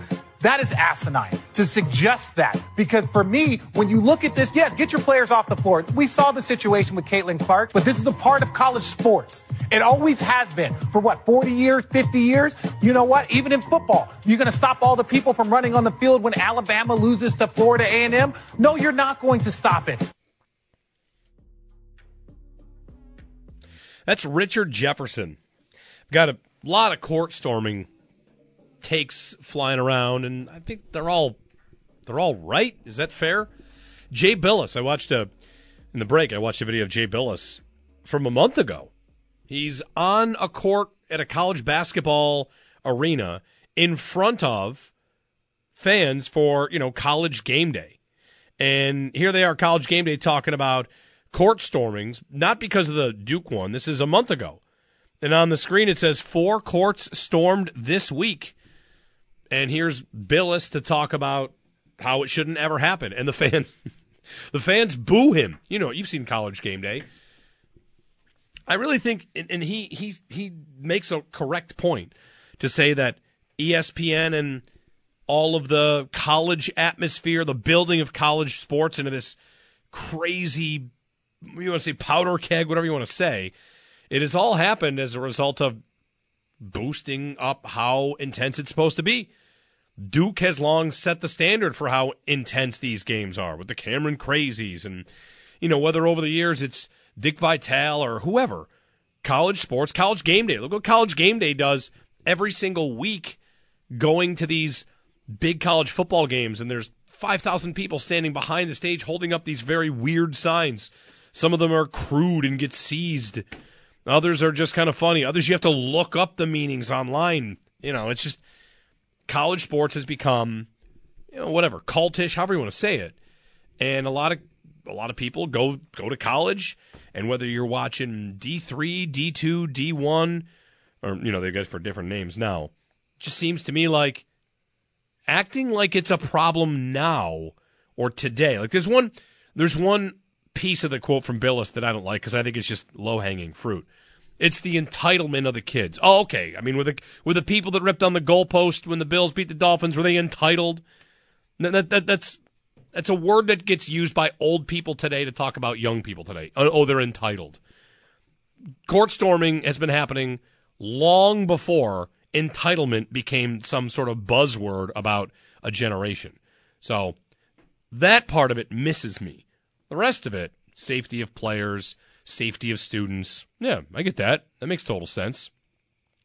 I have stormed the court once and a field once, both while I was at Syracuse. They got wins. Looking back, would I say that storm the court for a 14 point win against UConn was necessary? No, but you know, a lot of times it's also not exactly violent like it was Wake Forest Duke. It's kind of just I'm going to walk out here, and then uh, all right, looking around. So this is what it's like to stand at, mid court. Okay, now I'll go back to the dorm. So 8030550. I put up a Twitter poll. Have you ever done it? And if so, where and when? And I have a lot of stories uh, to get to via Twitter. And Tim in Rochester is going to lead us off. Hey, Tim. Hey, how's it going? Good. How are you? Doing well. So I got a little different one. This is from about spring of 2003, winter spring. Um, I was going to a small uh, D3 school out in Grand Rapids, Michigan, and uh, we had a pretty decent cross country team. So we got to sometimes go out and uh, run against the big boys at Michigan. We had a nice indoor track out there, so it was always real exciting. Um, for any folks who were into distance running back then, Alan Webb was, you know, a really good college miler. So we got to run against him. That was cool. So, you know, do our race, get waxed by the big boys, and then we go for a cool down. And couple of guys that were, you know, on my team, they're all from Michigan. So they're like, hey, let's uh let's uh go run over by the big house. I was like, all right, all right, that's cool. We'll check that out. And so we get going. We are over there, and I was we get to the gate, and I'm like, hey, hey there's no lock on this gate. Are you think what I'm thinking? and they're all like, oh yeah, we're in. so yeah, we stormed the big house, and this is like you know probably February, so there's snow everywhere. And if you if you watch games, um, you know you got the brick wall. It's probably about six feet tall, maybe or so. Yeah. Jump down onto the field, and we just start you know running around, tackling each other, a bunch of skinny little twerps, distance runners, you know, throwing snowballs. It was just great. You know, nobody Nice. bothered us, didn't get caught. Definitely like such a cool memory though, just to look up and that. I mean, the big house is enormous. You Yeah. ever been there? Yep. It's just just insane. Yeah. So yeah, that was a cool one. Very cool. Thanks, Tim. You know, just that idea of standing at ice level, field level, for a building that you grow up maybe going to and never being in that spot. I mean, it's pretty cool. Josh, you were you went for the the company had a skate at the arena a couple weeks ago, and you were posting pictures from that. And I, I we went a couple times where the Sabres would have season ticket holders. At the end of the season, you can paint the ice, you know, and then they take pictures. It's a really cool event for you know kids and families. You go paint the ice when the season ends. Hopefully, do it again this year. And you know, I've been to that building a, a lot of times, and there's something about walking on the ice or being down on it where you kind of look up and see, and you can't help but just think like, man. It's 19,000 people. There are much bigger stadiums. There's the big house. But being at field level of, of a stadium that you've gone to a million times and been up in the stands, it's an experience. That's the one thing I couldn't stop doing when I was skating around. I was I just kept looking at all the seats and thinking, "Oh, I've sat there, I've sat here, I've sat there." And it's like it's it seems so small when you're like way up in the 300s, but when you're on the ice, every everything looks huge. And it's it's just such a surreal experience. I don't even know if I can really fully describe it because I, I just couldn't get over the fact of like looking at everything Yeah. and seeing like the little things that you can't see from the seats and it's just I don't know it's really interesting Yeah, it gives a perspective of being the person in the spotlight that's down there at the the pitcher's mound or whatever. I think about this with different places I've been. When I went to Barcelona, walked out onto the field where Barcelona plays, and that's a that's a gigantic stadium, and you just think, man, what this place must be like to be a person on the field here. that's like 100,000 people It's crazy. They have seats that my my memory of that place is I'm I'm looking at some of the seats thinking like that can't be up to code. Like I think there's a seat on top of the jumbotron on the one end and one stacked in the corner. How many seats? 99,354 Yeah, that's probably the biggest one I've ever been in because I I have shamefully I've never been to the big house. I know, I know. I don't know how it's gone. I've gone this far. I've been to Michigan several times. I went to Yost Ice Arena a handful of times. I've been next to the big house. I needed what Tim did. I needed I needed to just walk by and find the door open. and then you know just walk in. Steve in Buffalo is next up. Hey, Steve. Good morning. Hey, good morning. I really enjoyed your topic this morning. It brought back a fond memory for me. Uh, I was 14, and I used to go to the Bills games with my dad and my uncle, who are no longer with us. Um, I went to the championship game when the Bills beat the Chargers, and I got on the field. And my, one of my memories is that back then they had the two goalposts, and the guys were tearing down the, the goalposts, and I got to touch the pad like it was almost like a holy grail that protected the goalposts. And it was just, it was pandemonium there. Uh, it was crazy that when the Bills beat the Chargers, and they were basically losing that game until the Keith Lincoln, uh, Mike Stratton play. And it was a very exciting time. So thanks for the memory, Yeah. guys. It was exciting. Yeah, thanks, Steve. 1964 championship game. Uh, Johnny in Buffalo. Hey, Johnny. Good morning. Hey, good morning, guys.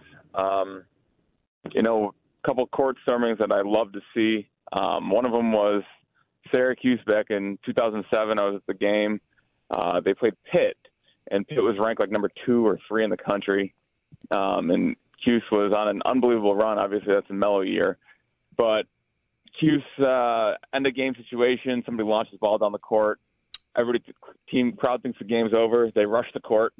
Uh, but they have to review it. They put like I don't know a second back on the clock, so they have to clear everybody off. Uh, they clear everybody off the court. Uh, I can't remember the Pitts player name. Ridic- they had some ridiculous guards back then, but inbound the ball, half court shot. Crowd thinks he got it off late, but he hits his half court shot, and so they have to clear the court again Yeah. to review it. And then uh, after they review, no good. Crowd finally rushes for a third time. You know, pandemonium on the court. That was awesome. Um, and then one on a much much smaller level, uh, crowd, court storming that I was a part of.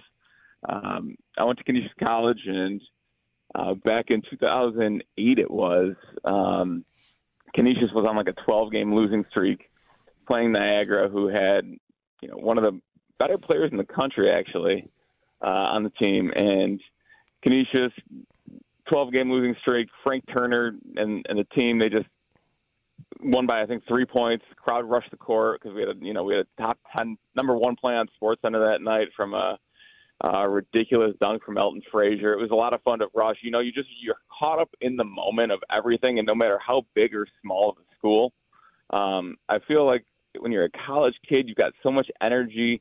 You know, you're with your you're with your people who you, who you're living with, who you're doing life with here, and you're you're supporting a team, you're supporting your school, and you're having fun. And I, I can't see court someone getting taken out of the game because that's what college sports is. It's emotion. Yeah. It's raw passion. So I love it.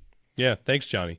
You know, been texting with Howard the last couple days, um, just because his son went to Michigan State, and you know, to to watch Howard even kind of just over the over those years when that was happening, just jump on and be like, well, now now I'm a Spartan. like I, that's the, the the college, whatever that atmosphere.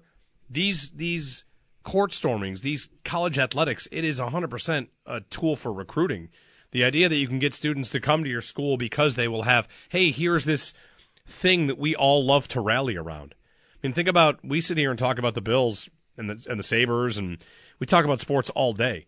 And a lot of times when you are a fan of a team, it's because you're born there. Your dad, your mom, you know, your sister, whatever. They were fans before you, and you woke up and you were wearing Zubaz onesies and you're watching the Bills. Like that that was chosen for you, that's your life. And when it comes to college sports, you get the opportunity to say, I'm going to go here instead. You know, if you have the opportunity to go to college, it's not for everybody, it doesn't need to be at all. But one big selling point is like, hey, you want to go to Alabama? This is what we do on Sundays during football season or Saturdays. So we do on Saturdays during football season.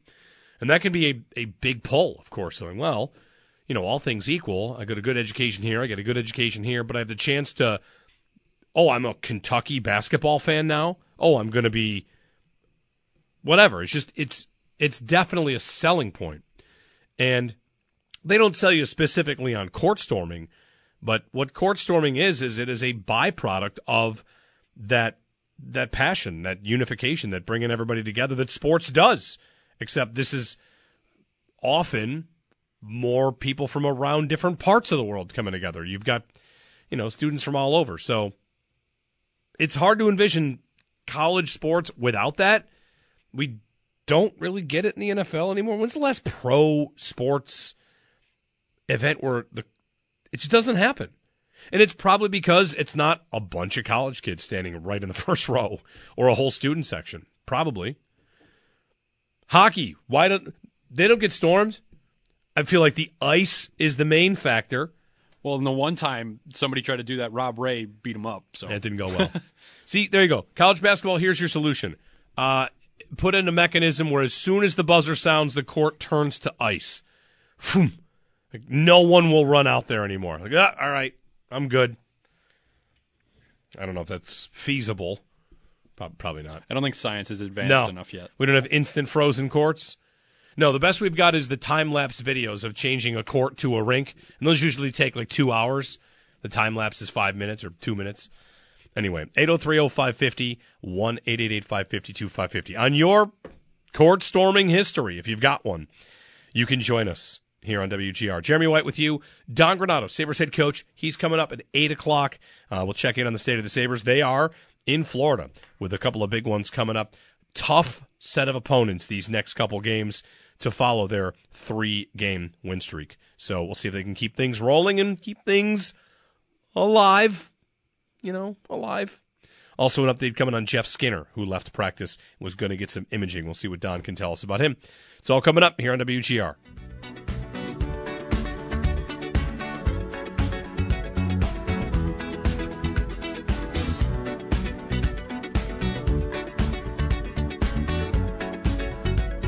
It's contest time once again. Be color five to win a four pack of tickets to the Western New York Sport and Travel Expo coming to the Hamburg Fairgrounds March 8th through 10th. Visit WNYSportsShow.com for details and tickets. Caller 5 wins a four pack of tickets to the Western New York Sport and Travel Expo. That's 2214 WGR. That's the number you're going to call 221 4WGR. Jeremy and Joe, but no Joe today. He's out today. Just me. If you missed Sal from the combine, he checked in at 7 o'clock. We'll talk with Sabres head coach Don Granato coming up in a moment. Sabres and Panthers tonight. Florida, of course, has uh, been red hot. They've been very, very good after, uh, I guess, a slow start. They were not exactly uh, up near the top, but now checking the standings daily, like I'm watching, Florida's chasing down Boston. They've got two games in hand, and they're down by just two points. So tough test for the Sabres in playing the Florida Panthers, who have won eight of their last ten, and the Sabres have a three-game win streak.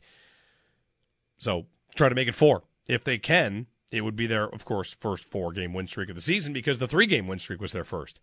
Florida, Tampa, Vegas. Vegas, huh? How much juice is that going to have? Vegas. Still a, a, good amount? I mean, the first time he who shall not be named came back, it was a party. Mean, everything went great. We got a lot of memes out of it as he said it was the loudest it's ever been. He gave us the, oh, oh really? And uh, then the next time he came back, he scored a million goals and then went on to win the Stanley Cup. So it feels like, you know, hey, still boo. Go for it. Saturday night, 7 p.m., Vegas. After that, it's Winnipeg, Toronto. Those five games, I mean, that, there's, there's not really a pushover in the bunch. Say what you will about Toronto, but for the Sabres, Panthers, Lightning, Vegas, Winnipeg, Toronto. I mean, the Panthers have 80 points. The, the Leafs have 74. Winnipeg's having a good season. They've got 77. Vegas got 71. Not an easy stretch. So we'll see if what the Sabres have been able to do here is really find another level and, and be a better team, or if it's a little bit more of, you know, couple nice wins, couple good breaks, things aren't falling apart. They have beaten teams like, you know, Columbus along the way here, which, you know, they did lose 9 to 4 to Columbus earlier in the season. So, anyway, Sabres head coach Don Granato, when we get back as uh, we get our weekly visit in. Sabres head coach is next here on WGR.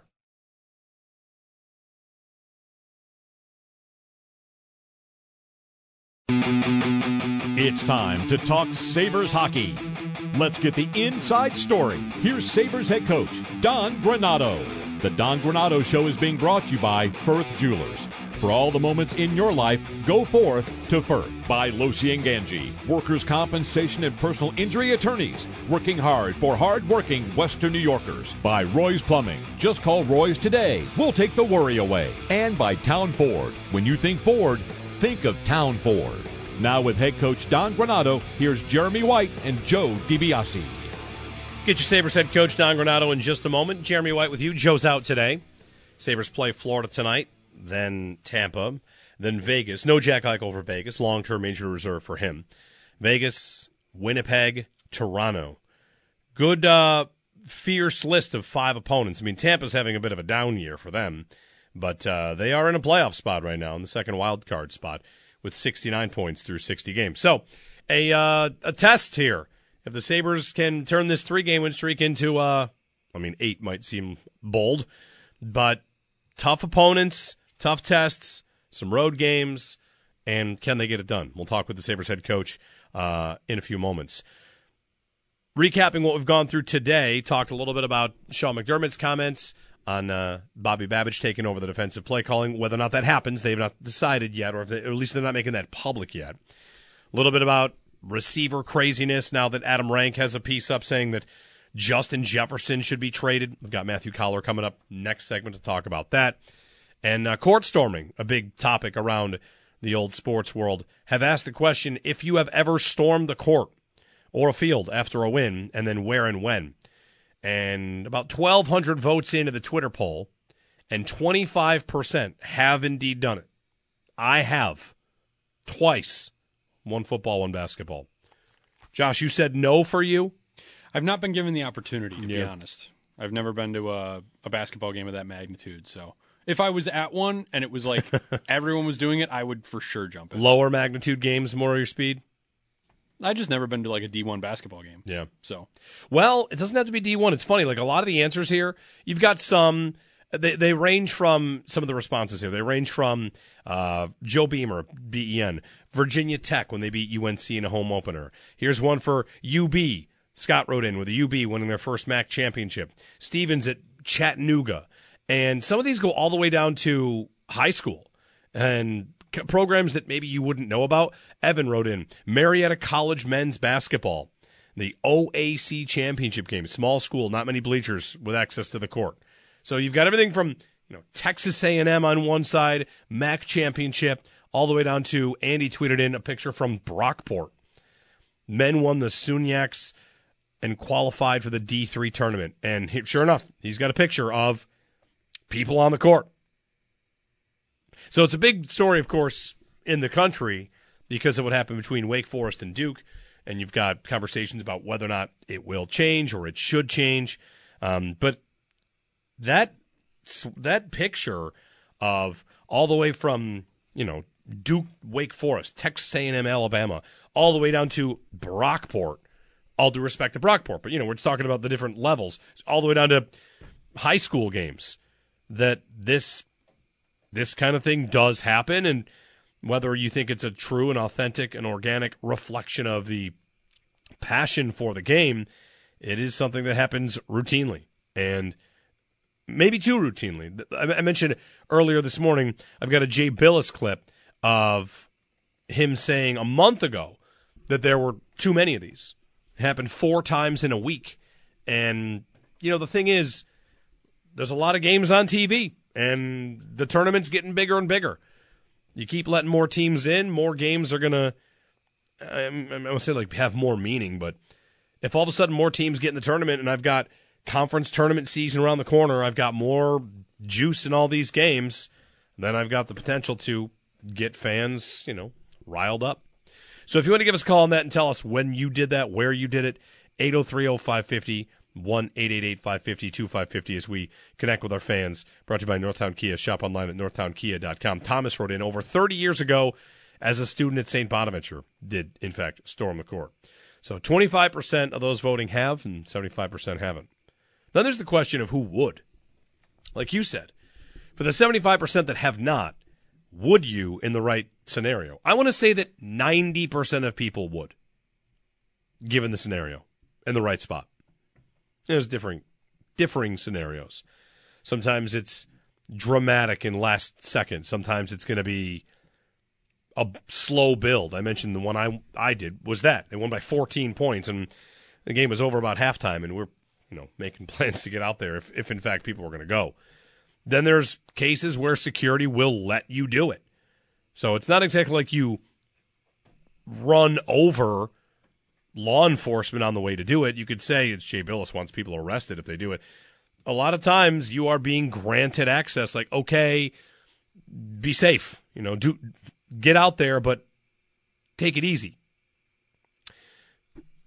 803 0550 1 550 2550. Waiting on Sabres head coach Don Granato for our uh, weekly visit. Additionally, on the Sabres, so the game against Carolina, anyone else find themselves? I mean, it's a Sunday. It's a Sunday at 6 o'clock, that game. Any, anyone else find themselves strangely into that game? And I think the power goal, man, in, in terms of watching games on television and pop from goals that get scored, that was a big one.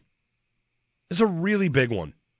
And to watch them play into overtime and then, you know, keep rolling through, it was, it was, it felt high stakes. Even though I don't really feel like it was high stakes, it, it felt it.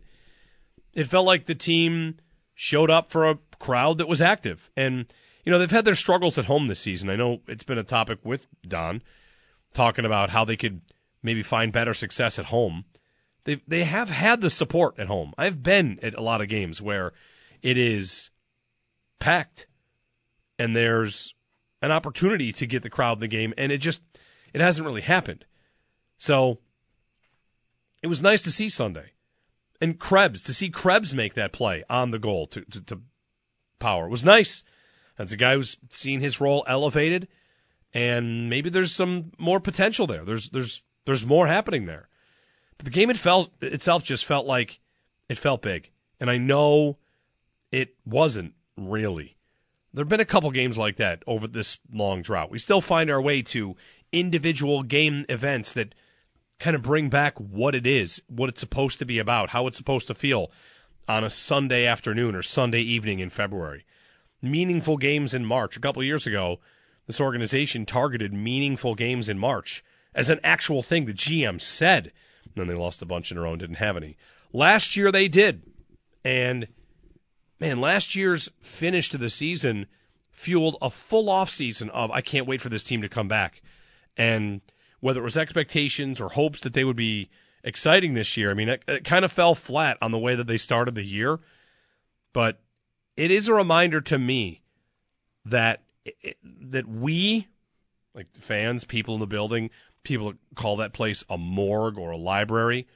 It's never that far away from that being gone and it just being back and the juice all being back. It's never that far away. A fun game, a good crowd, it'll do it. And having it happen every night, okay, that might take some time to get everybody back every night.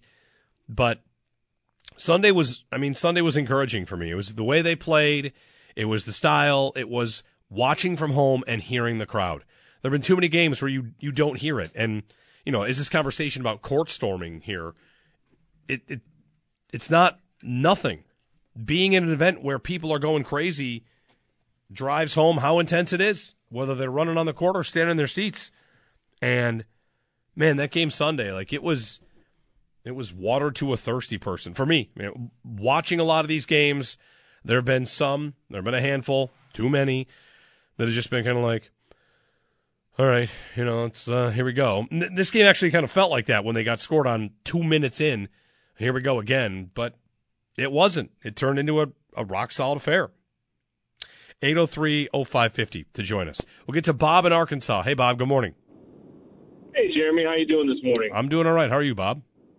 I'm doing great, man. Great. Thanks for having me on. So I've been in a few stadiums. I used to travel a bunch of work. I was in East Lansing one time, and I said, "What the heck?"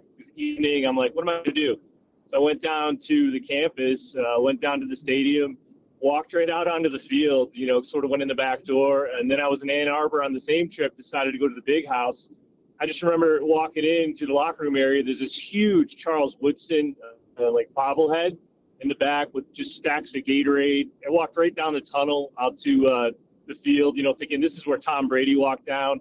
Then one of the coolest ones, I was in Baton Rouge, and I walked out, uh, sort of went through the back door. Like I was going in, Coach O jogged by. it was summertime. He jogged by, said hello, and then I go in the back door, walk right into the locker room, see Joe Burrow's locker. Then I walk right down to the field, and uh, that place is unbelievable how big it is. Death Valley Yeah. at LSU. Um, anyway, it's cool stuff, man. It's just sort of those things you do, and I don't know, just okey doke, walk through and check it out. But it's amazing to be down on the field.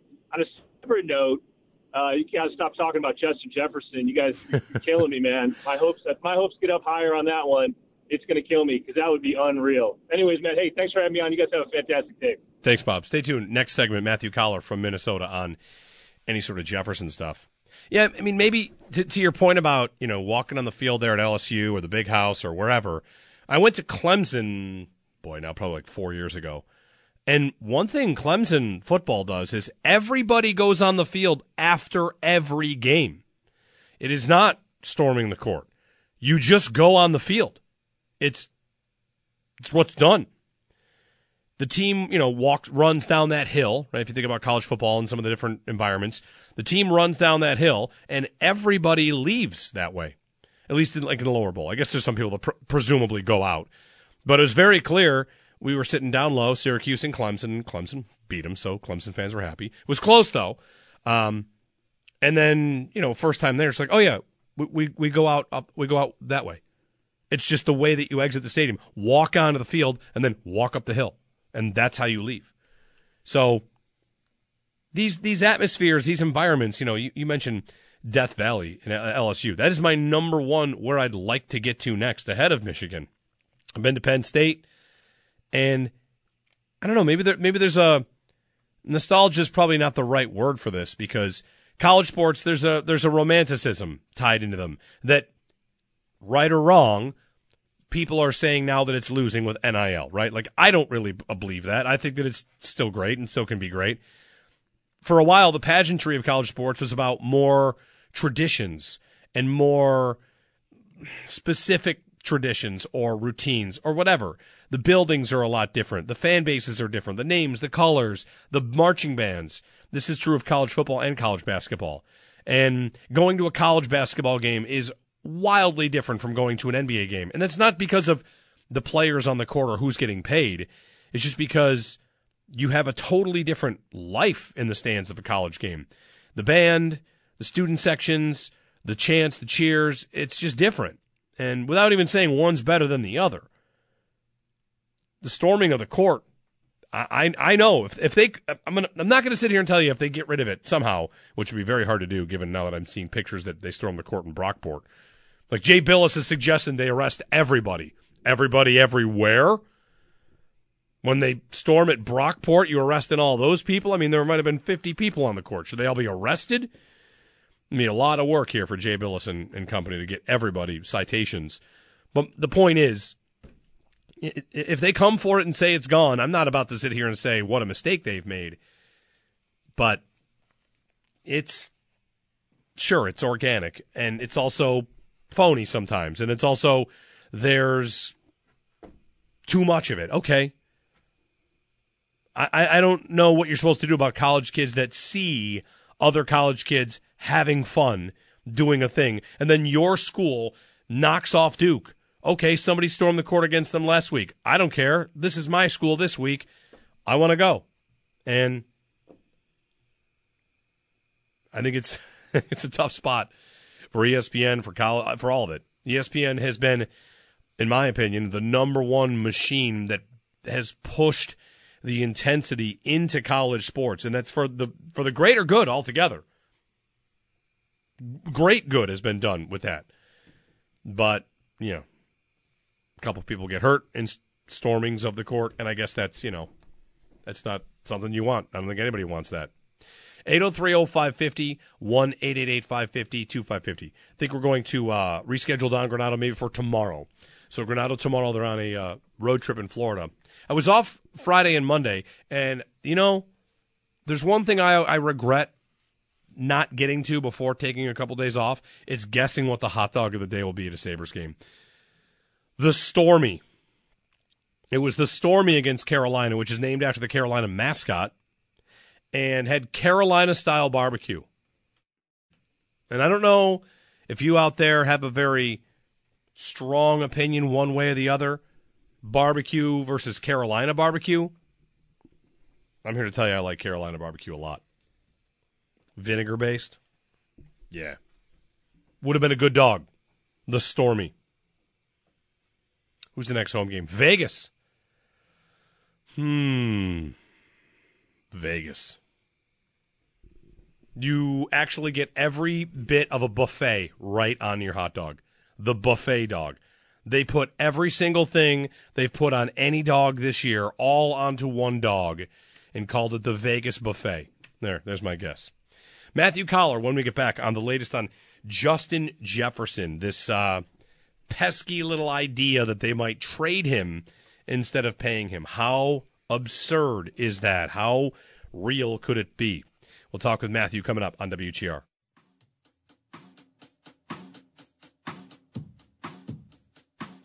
And I'm not trying to change the media. I know it's going to be like this or whenever when I leave. But I just truly just feel like I'm just misunderstood as, as a player, as a person. And, and you know, it gets frustrating because anything I say, anything I do, it gets magnified times 10. I'm classified as a diva. I want the ball and this and that, blah, blah, blah. When honestly, it's the other way around. You see me getting upset on the sideline and you automatically think it's about targets. No, no. What if, what if I'm holding my players accountable? What if I'm the guy that pushes everybody in the locker room, make people uncomfortable to try to better themselves for the team? What if I'm that guy? That is A.J. Brown. Like sands through the hourglass, so are the days of our lives of wide receivers having to insist that it's okay that they care about the sport and success. Good morning, Jeremy and Joe. Joe's out today.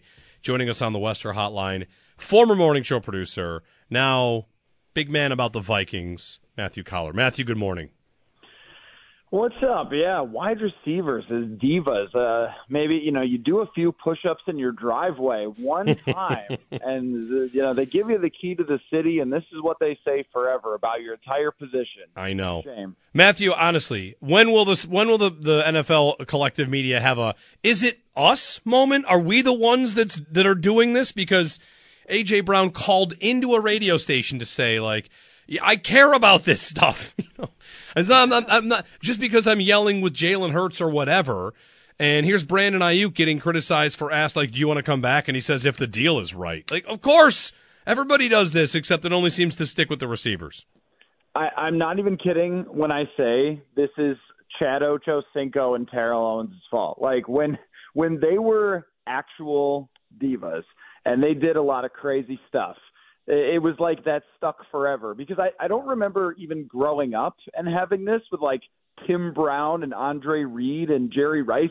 Those uh, it was like somewhere along the line those guys you know changed the way people view the position. Also, no, like TV cameras love a wide receiver who's mad on the sideline. Yeah. Like they, they they love nothing. They never show a left guard who's really upset with the center for not getting a, a blocking prote- protection right. It's like, oh, a wide receiver, cut to cut to wide receiver, cut to wide receiver. I mean, yeah, like those. I mean, that, that was you know Stefon Diggs too. Like Stefon Diggs was and and always will be a super fiery competitor to the point where he pushes it too far sometimes. And you're always going to see that from some of these guys who compete. But when it's a wide receiver, I, for some reason they love that more than anything. And you know, he had that here with Diggs, despite being you know as as great as a wide receiver as the Vikings have had, and also he was right about the Viking. Like his complaint was that they weren't throwing the ball enough, they didn't have the right offensive philosophy,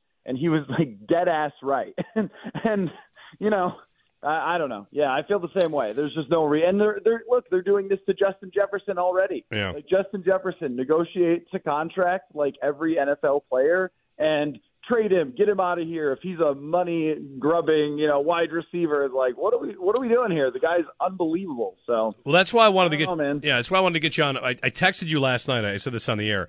I texted you. I wanted you to get on for a new segment called "That Team's Not Going to Do That Really Dumb Thing That People Are Pretending Is Smart," right? Which is Jefferson is about to play on the fifth year option, which is a nineteen million dollar price tag for him, and he is most assuredly worth much more than that. And if he wants a contract to ensure that he's paid guaranteed money, then that's totally normal. Like uh, quarterbacks get paid after year three now. Josh Allen got his big deal after year three. Mahomes, Kyler Murray got a big deal after year three. So here's Jefferson saying, I don't want to go into year five on this and immediately chatter about whether or not they could trade him. So um, they're not going to trade him, right? Uh, I really don't think so. Now, once upon a time, I did say on this very station that uh, the Vikings shouldn't trade Stefon Diggs and would probably never do it, and he's too good. And then he ended up as, as a Buffalo Bill. So uh, I would not count anything out. But um, Justin Jefferson can't even rent a car yet. That's how young he still is. So if you sign him to a four or five year contract, you're still talking about having him through his entire prime, and then you you know see where it goes from there. Uh, the way that uh, teams can manipulate the salary cap, manipulate contracts.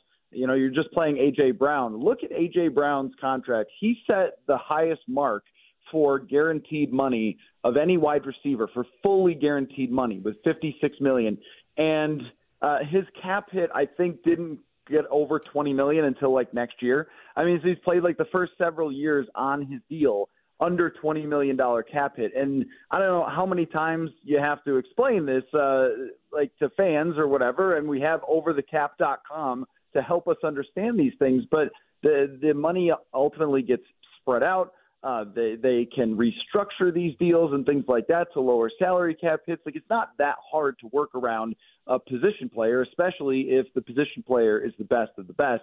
And I think it's kind of a similar thing to Nick Bosa last year, where you know San Francisco was never going to get rid of Nick Bosa, but when you have the best player and everyone knows it's going to be the biggest contract, it does take a while to work that out. Like there's a lot of moving parts. It isn't like your average left guard in free agency where it's like, okay, take it or leave it. I mean, he has a lot of power in this negotiation. And then you have the salary cap going up more than people expected as well. So the number is probably going to shock people. But I can't come up with any trade that makes sense unless Josh Allen is available. Is he available? Because I would do that. I would I would trade Justin Jefferson for Josh Allen. But unless it's a quarterback, it, the whole thing is like wide receivers around the NFL who are truly great are making their quarterbacks better.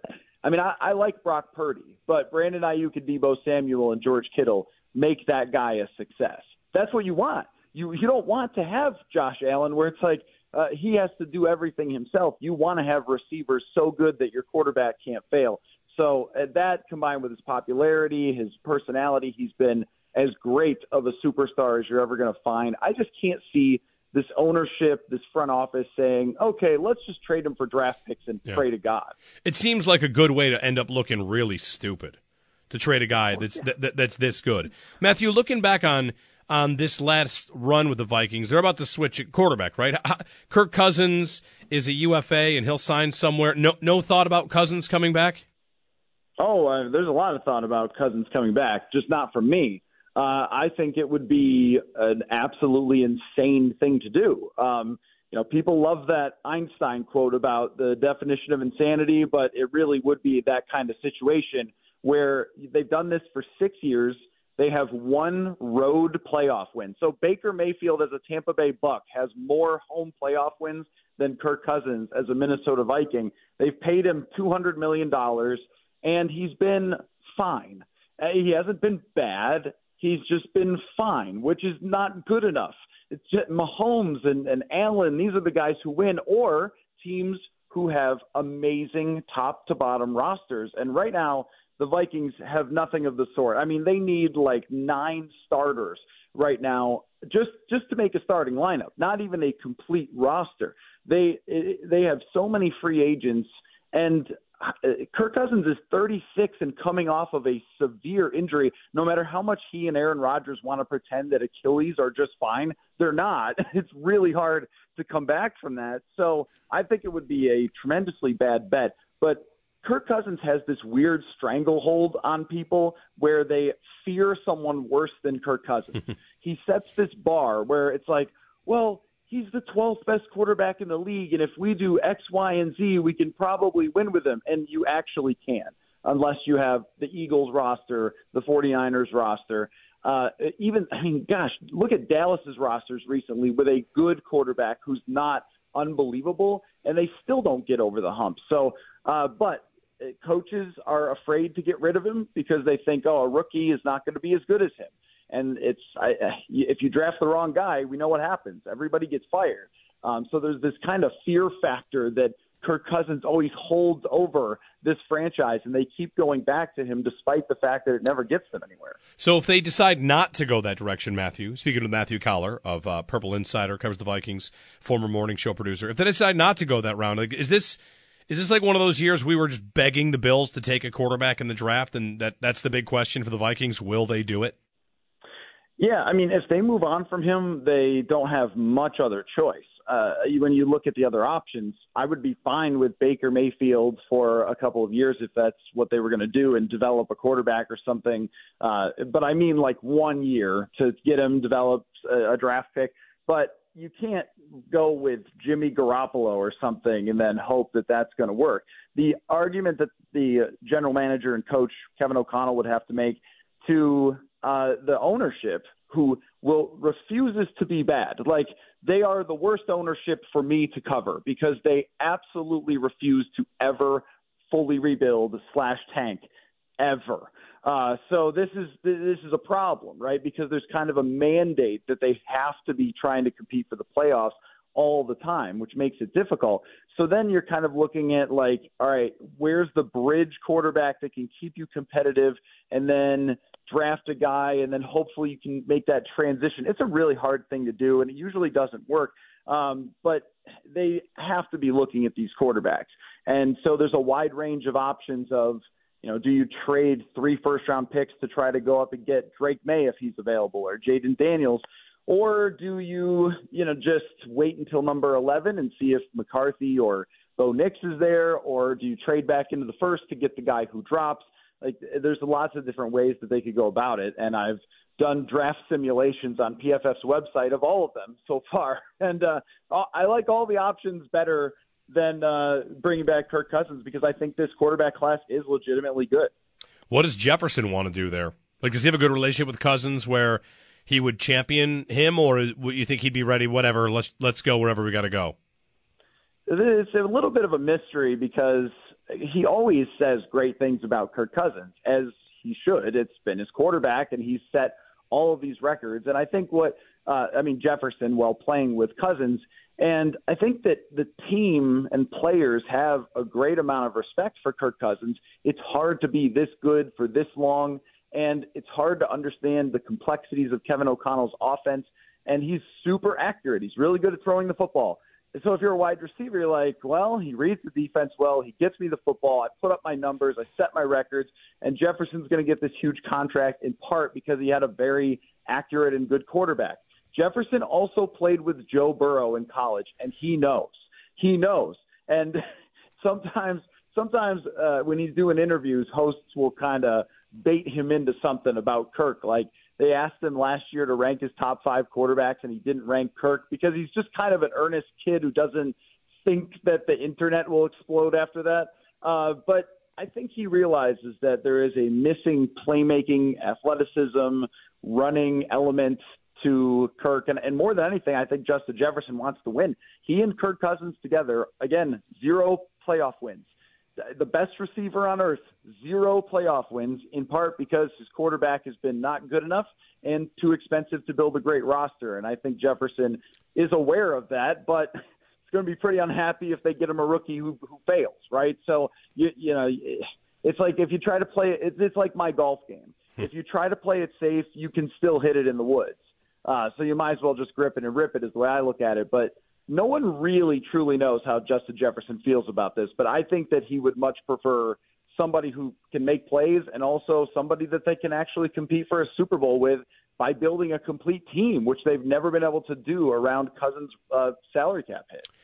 Matthew Coller covers the Vikings of Purple Insider, formerly of WGR. Also an author, author of Football is a Numbers Game. Your book, uh, a little, little spotlight shined on it because it's about the growth, the history, the story of uh, Pro Football Focus, which it seems like you know football players want to seem to yell about every three or four days. Yeah, it's helpful because uh, every time they do that, then I could tweet out, "Hey, if you want to know the entire story about PFF." Uh, also, I was at Radio Row doing book promotion, and every host wanted me to um, like explain Dan Campbell going for it on fourth down. I was like, I, I don't think that's really what I did here in the book, but uh, sure, yeah, it was a 50-50 play, and he went for it. But um, yeah, it's been a really interesting thing to see because not only do players like J.J. Watt occasionally rail against it, which is helpful, you know, but also uh, Zac Robinson, who worked for PFF, just got hired as the Atlanta Falcons offensive coordinator. So uh, that was it was quite a quite a nice nice thing to see for the book. Um, but yeah, was, I think that people only know the grades and the Twitter, and the, that does not tell the story at all of what PFF is actually doing behind the scenes for teams. But you got to buy find the book to you know find out. Yeah, very good. Football is a numbers game by one Matthew Coller. You got another book coming out? You've done two books. You had a Vikings book too on the Minnesota Miracle, so there's got to be another book coming. Once, if there's anything I know, Matthew, it's that once you write a book, you don't stop.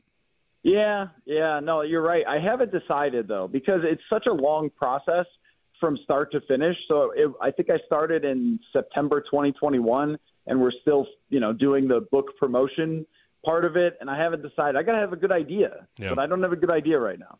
All right. If I come up with one, I'll let you know. Okay, I'll I'll do uh, all the wide right field goals in Buffalo. Oh yeah, yeah. We don't even have. I mean, I, I maybe I'm speaking for myself here. I don't even think about that kick from Bass. Other things happen in that game that are troubling, and you know, there's there's there's more context. Anyway, thank you, sir. all right, man. Thanks for having me. We'll see you. Yeah, when the when when the Vikings trade just, Justin Jefferson to the Bills, we'll call and we'll talk again. Okay, I hope not. All right. Ma- Matthew Coller, uh, Vikings reporter, cover. He covers the Vikings. Purple Insider does a great job in that book. Football's a numbers game. I ordered a copy. Got my copy. Been going through that as I get time. It's super interesting. It's all about the stuff that you don't know about your football teams, and that's you know they love to downplay what they do, but they are a lot of them deep into a lot of stuff, analytics, all that. Like he said, goes far beyond all the other stuff. 803-0550, 1-888-552-550. Uh, yeah, you can give us a call. Don Granato, push to tomorrow. It's a Sabres game night. we got Sabres and Panthers coming up this evening. Jeremy and Joe, Joe out today. So it's just me, Josh Schmidt here as well. Got the stat of the day when we return, and uh, some instant trivia next hour as well.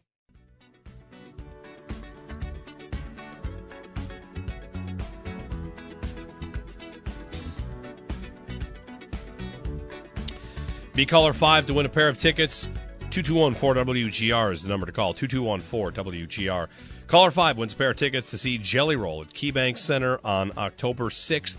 Tickets go on sale March 1st at 10 a.m. at Ticketmaster.com. Tickets courtesy of Live Nation. October 6th. Check the calendar. Will the Sabres have a game the next night? I mean, that's about the weekend. October 6th is a Sunday. Okay, so I bet the, I bet the Sabres are home like on the 10th, that neighborhood. So right before hockey season, that one. Good morning. Jeremy and uh, Josh is here. Joe's out today. I was looking up, I'm trying to do a little bit of math here just to give a little bit of context. So Josh has been saying in the updates that Shaq Barrett was cut by the Tampa Bay Buccaneers. They're in a cap crunch and they've got to make decisions as well. And Shaq Barrett has been cut, or is expected to be a, a post June 1 cut. And looking at the numbers of that, I'm trying to get an idea of don't don't shoot the messenger here. That against Diggs, like what Diggs would cost on what Shaq Barrett cost. And the reason I'm getting to that is we have to accept and slash expect that everything gets bigger. And by that I mean We know the cap is up, had a huge jump in the cap. Okay, what does that mean? Salaries go up. Salaries are tied to the cap, period. The cap goes up, money to be spent on players goes up. And that means the salary at the quarterback position goes up and the franchise tag goes up for the receivers and you know, all the rising tide. That's what this is. All, everybody's money's going to go up. One other thing that is worth noting in terms of what will go up is what teams will be willing to eat. If you have a $100 million salary cap, you might not be willing to eat a $12 million dead hit. But by the time you get to $300 million, all of a sudden 12 as a dead cap, which looked big back when your, your salary cap was 100, now that's fine. So the dead cap numbers will also climb as everything else does. And on Shaq Barrett, I mean, he's a guy that will definitely get a job somewhere else. I mean, he's a player, and Tampa's making decisions here, right? Baker Mayfield's going to leave. I mean, every one of these moves with a Tampa player leaving that starts to spell rebuild or retool tells me that what we're looking at here is Mike Evans becomes more likely to move. Is that fair? I've got all the other pieces going away. Does Mike Evans want to stay for a team that's going to go backwards? The Bucks. Here's the number from Jason at Over the Cap. The Bucks have to account for 26 million in dead money for Barrett. 26. Diggs' number's not that high off of that, so they split it to two years. He counts for 14 on the cap until June 1 and then 9 on the cap on June 2nd and there's 17 million in dead money next year for the Bucks. For Diggs, it'd be 8 million dead this year and 22 next year. Here's again, look at the numbers. 17 dead for the Bucks, 22 dead for the Bills. They're not exactly lined up, but bigger penalties will be accepted as money goes up. Of course, I think the idea of cutting Stefon Diggs is one of the worst ideas that we are currently routinely, I don't even know about discussing, but it comes up here and there. But I wanted to know for the, the just the context because I've seen and plugged all the numbers in on Diggs and the Shaq Barrett number is not a small number, 26 million plus split over 2 years. 8030550 1-888-550-2550. In terms of uh, court storming, Josh, I'm telling you, you don't have to go to a big place because where did I just get one here? Bill wrote in, stormed the court at a Hamburg volleyball game when they beat Orchard Park in 2005. Just saying. I think we just need a court at this point. Like, like whatever sport is taking place in a gymnasium can be stormed. I think because we've gotten volleyball, we've gotten that guy with the track and field story where he ducked out of the indoor track and field into the big house. Like Yep, that was yep. pretty cool. So I feel like you just need a court. Yeah. 8030550 to join us. 1 550 2550 On the, the, the Barrett cut, also, post June 1. Post June 1 means you can't use the cap.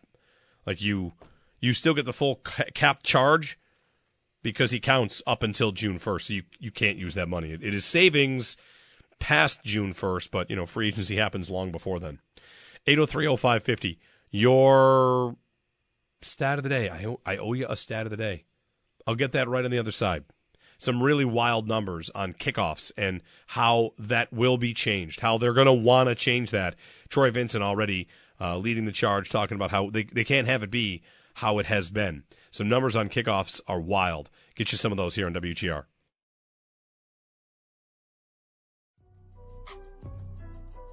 I hate them. All of them, bro. When it comes to sports, right? There's people that play the sport because they love the sport. And then there's people that play the sport just to try to be cool. I feel like they play the sport to try to be cool. Like those are a bunch of dudes that just want to take pictures on Instagram.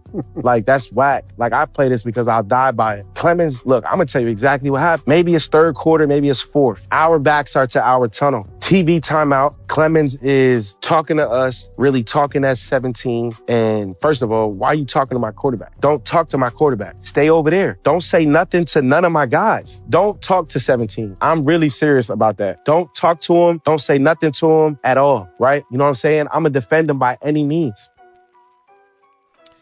Dion Dawkins, shirtless interview. I feel like he's shirtless in a lot of it. He is. He went to the ESPYS shirtless. He wore a blazer, like a jacket, over with nothing else. He can do what he wants. That's the Snowman, as he's known. Talking about Jets defensive players, how much he hates the Jets. Michael Clemons was the number one guy. He said Quinn and Williams he's fine with, plenty of respect, but uh, it was Clemons that uh, he really doesn't like. All right. He's allowed. I do wonder if that's the kind of thing where afterwards the Bills call and be like, hey, isn't that bulletin board material? Although it's not often talked about as bulletin board material. If a, this kind of gets to our conversation with Matthew. If a wide receiver says that, it's like, wow, look at this guy. Here's an offensive tackle saying it. Like, hey, be you, big guy. Do your thing. Rivalries in the trenches. Dawkins and Michael Clemons. I'm sure when uh, the Jets and Bills, by the way, perfect opener next year. Perfect opener. Jets at Bills. Run it back. Aaron Rodgers gets his second crack at the Bills, except it's got to be here. We're not doing it at his stadium again. That is if he makes it to the season and you know can play, which I'm sure he's planning on doing. Jeremy White with you. Joe's out today. You can give us a call 803-0550. We talked a lot today actually about court storming and no one is called to say it's got to go. No one's called to, to to wag your finger at the college students that do it. And I'm not saying that I expected that. I'm not, I'm not really sure. Uh, is, is it a universal kind of, yeah, it's cool. It's a shame that people get hurt and sometimes it's done too much, but I, I don't know. I don't know if I, if I expected anybody to call and say it's gotta go, but the number of people relaying the stories of when they did it and it was okay. Nobody got hurt. I, I think there are fine points all around it. It's just, it does not seem that there's a outcry like there is from I keep saying Jay Bilas, who I respect greatly. I think Jay Bilas is, you know, for my money, one of the best college basketball voices out there and measured quite a bit. He was way ahead of the NIL craze here, talking about paying players long, long ago. And he's one that says fans should never be on the court. It should never happen. And of course, the Duke player uh, got hurt, and here we are. You know, we've we've had a couple of scares. One with Caitlin Clark, now the one with the uh, the Duke player Filipowski. So it's kind of been a bit of a topic. We've talked about it a little bit today, taking stories of uh, when you had a chance to get on the court if or the field, if you ever stormed a court, stormed a field, and uh, we'll continue to take those calls and stories if you'd like at 803 0550 and 1 888 550 2550. It is restructure season and it is cuts, right? Like un unexpected cuts, some some to be expect, expected, some to not be expected. I find it interesting. You know, you've got your your sites, Spotrac and OverTheCap.com, and they're the two websites that if you're dealing with salary cap stuff, one that Over the Cap has that I did not realize until right now is they have contract value for guys that are under contract, not market value. A lot of times we'll bring up Spotrac and talk about how, hey, Spotrac puts market value for Gabe Davis at and then, you know, there's the number. I'll actually get it for you to make this point here. And it's based on other guys, comps, who signed what. Like Gabe's market value, according to Spotrac, is about 13.6. Now, market value and then just actual what your contract value is worth if you're someone that's under contract might be different, right? But at Spotrac, market value is pretty cool. At Over the Cap, I've never seen this before. I'm sorry. I've been over the cap plenty of times.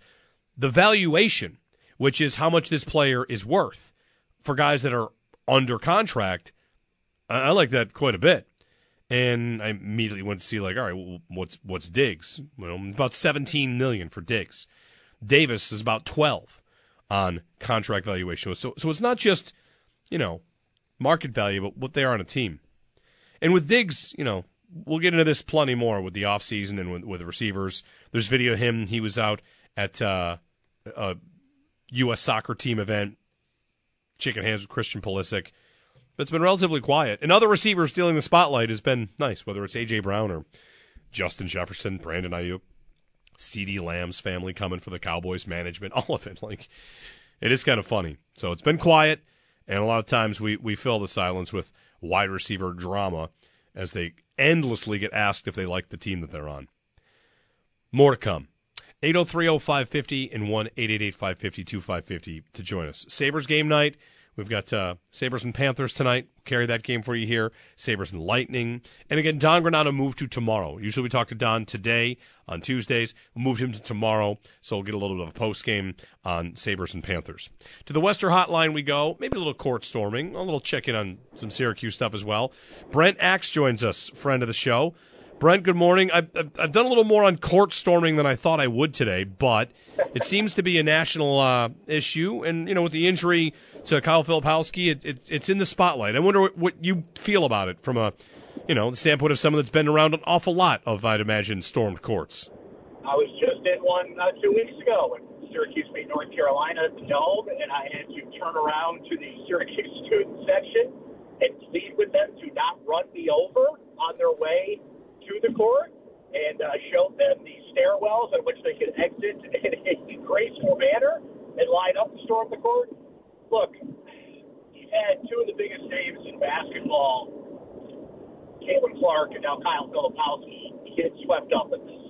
You can't ban right? Like, name me a college kid that's going to get ready to storm the court and someone's going to tap him on the shoulder and be like, bro, can't do that. NCAA banned it Like, ah, damn it, we can't do that right? So what I think you have to do is implement a policy that either the coach or an official calls a timeout, grabs a microphone, and says, guys, listen, you know you want to do this. Let the other team get off the court and then go nuts. I believe there was a one minute pause rule that was out there proposed Look, I think that's the best solution because not every school has the resources to bring in extra security. And even if they do, Jeremy, like I know some ushers at the dome. They're nice people, but they're not stopping a 19 year old kid rushing the court if he wants to, right? Yep. So I think common sense has to come into play here. Tell the kids, like, guys, we get it. Just let the other team get out of here and then be safe and have fun. And I think that's all you can do. Brent Axe joining us. You know, Brent, when it comes to you're talking about finding ways to live with it because it should not go away. I mean, there are some that would say it's got to go. They, fans never belong on the court, but I don't think there's any denying that you know it, it, it, has been right or wrong part of the college atmosphere. It does not really happen in the pros routinely, and yet in college you're going to get that kind of thing because David's going to beat Goliath more routinely, or at least it's going to mean more. So, is it for you about dealing with it and not eliminating it? 100% that, it, it goes back to that game a couple weeks ago because the, the argument that I was having with Syracuse fans was you had a lot of old school fans that, hey, back in my day, we didn't rush the court against the seventh ranked team in the country.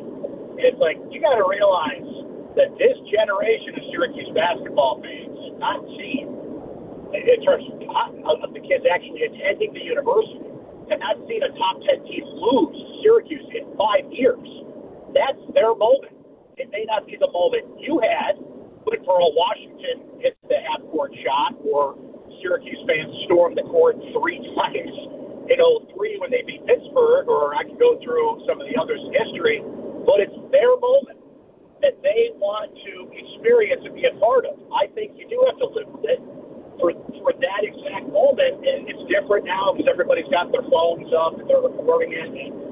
You know, Jeremy, you and I would have done the same thing. We had a phone back in the day that could record the phone. So I, I think people need to yeah. stop with that nonsense. But I mean, I'm, I'm with, let's live with it. Let's figure out a smart and safe way to do it and go with that because it's not going away. You can't ban something. You just can't. It's, it's unreasonable. Brent Axe, columnist, Syracuse.com, also the Syracuse Sports Pod. All right, Brent, so you said you were there for a court storming a couple weeks ago. Syracuse beats North Carolina. It's funny, as a Syracuse alum who has watched a lot of Syracuse basketball over the years, I, I said to friends the other day, I'm like, their record is not that much different than it ever is. However, the fact that they scored 55 points in a single half of basketball is something I don't know that I'd seen in 15 years. So uh, Adrian Autry definitely has things going differently and that was the game after Jeremy. They had scored 60 points total against Georgia Tech.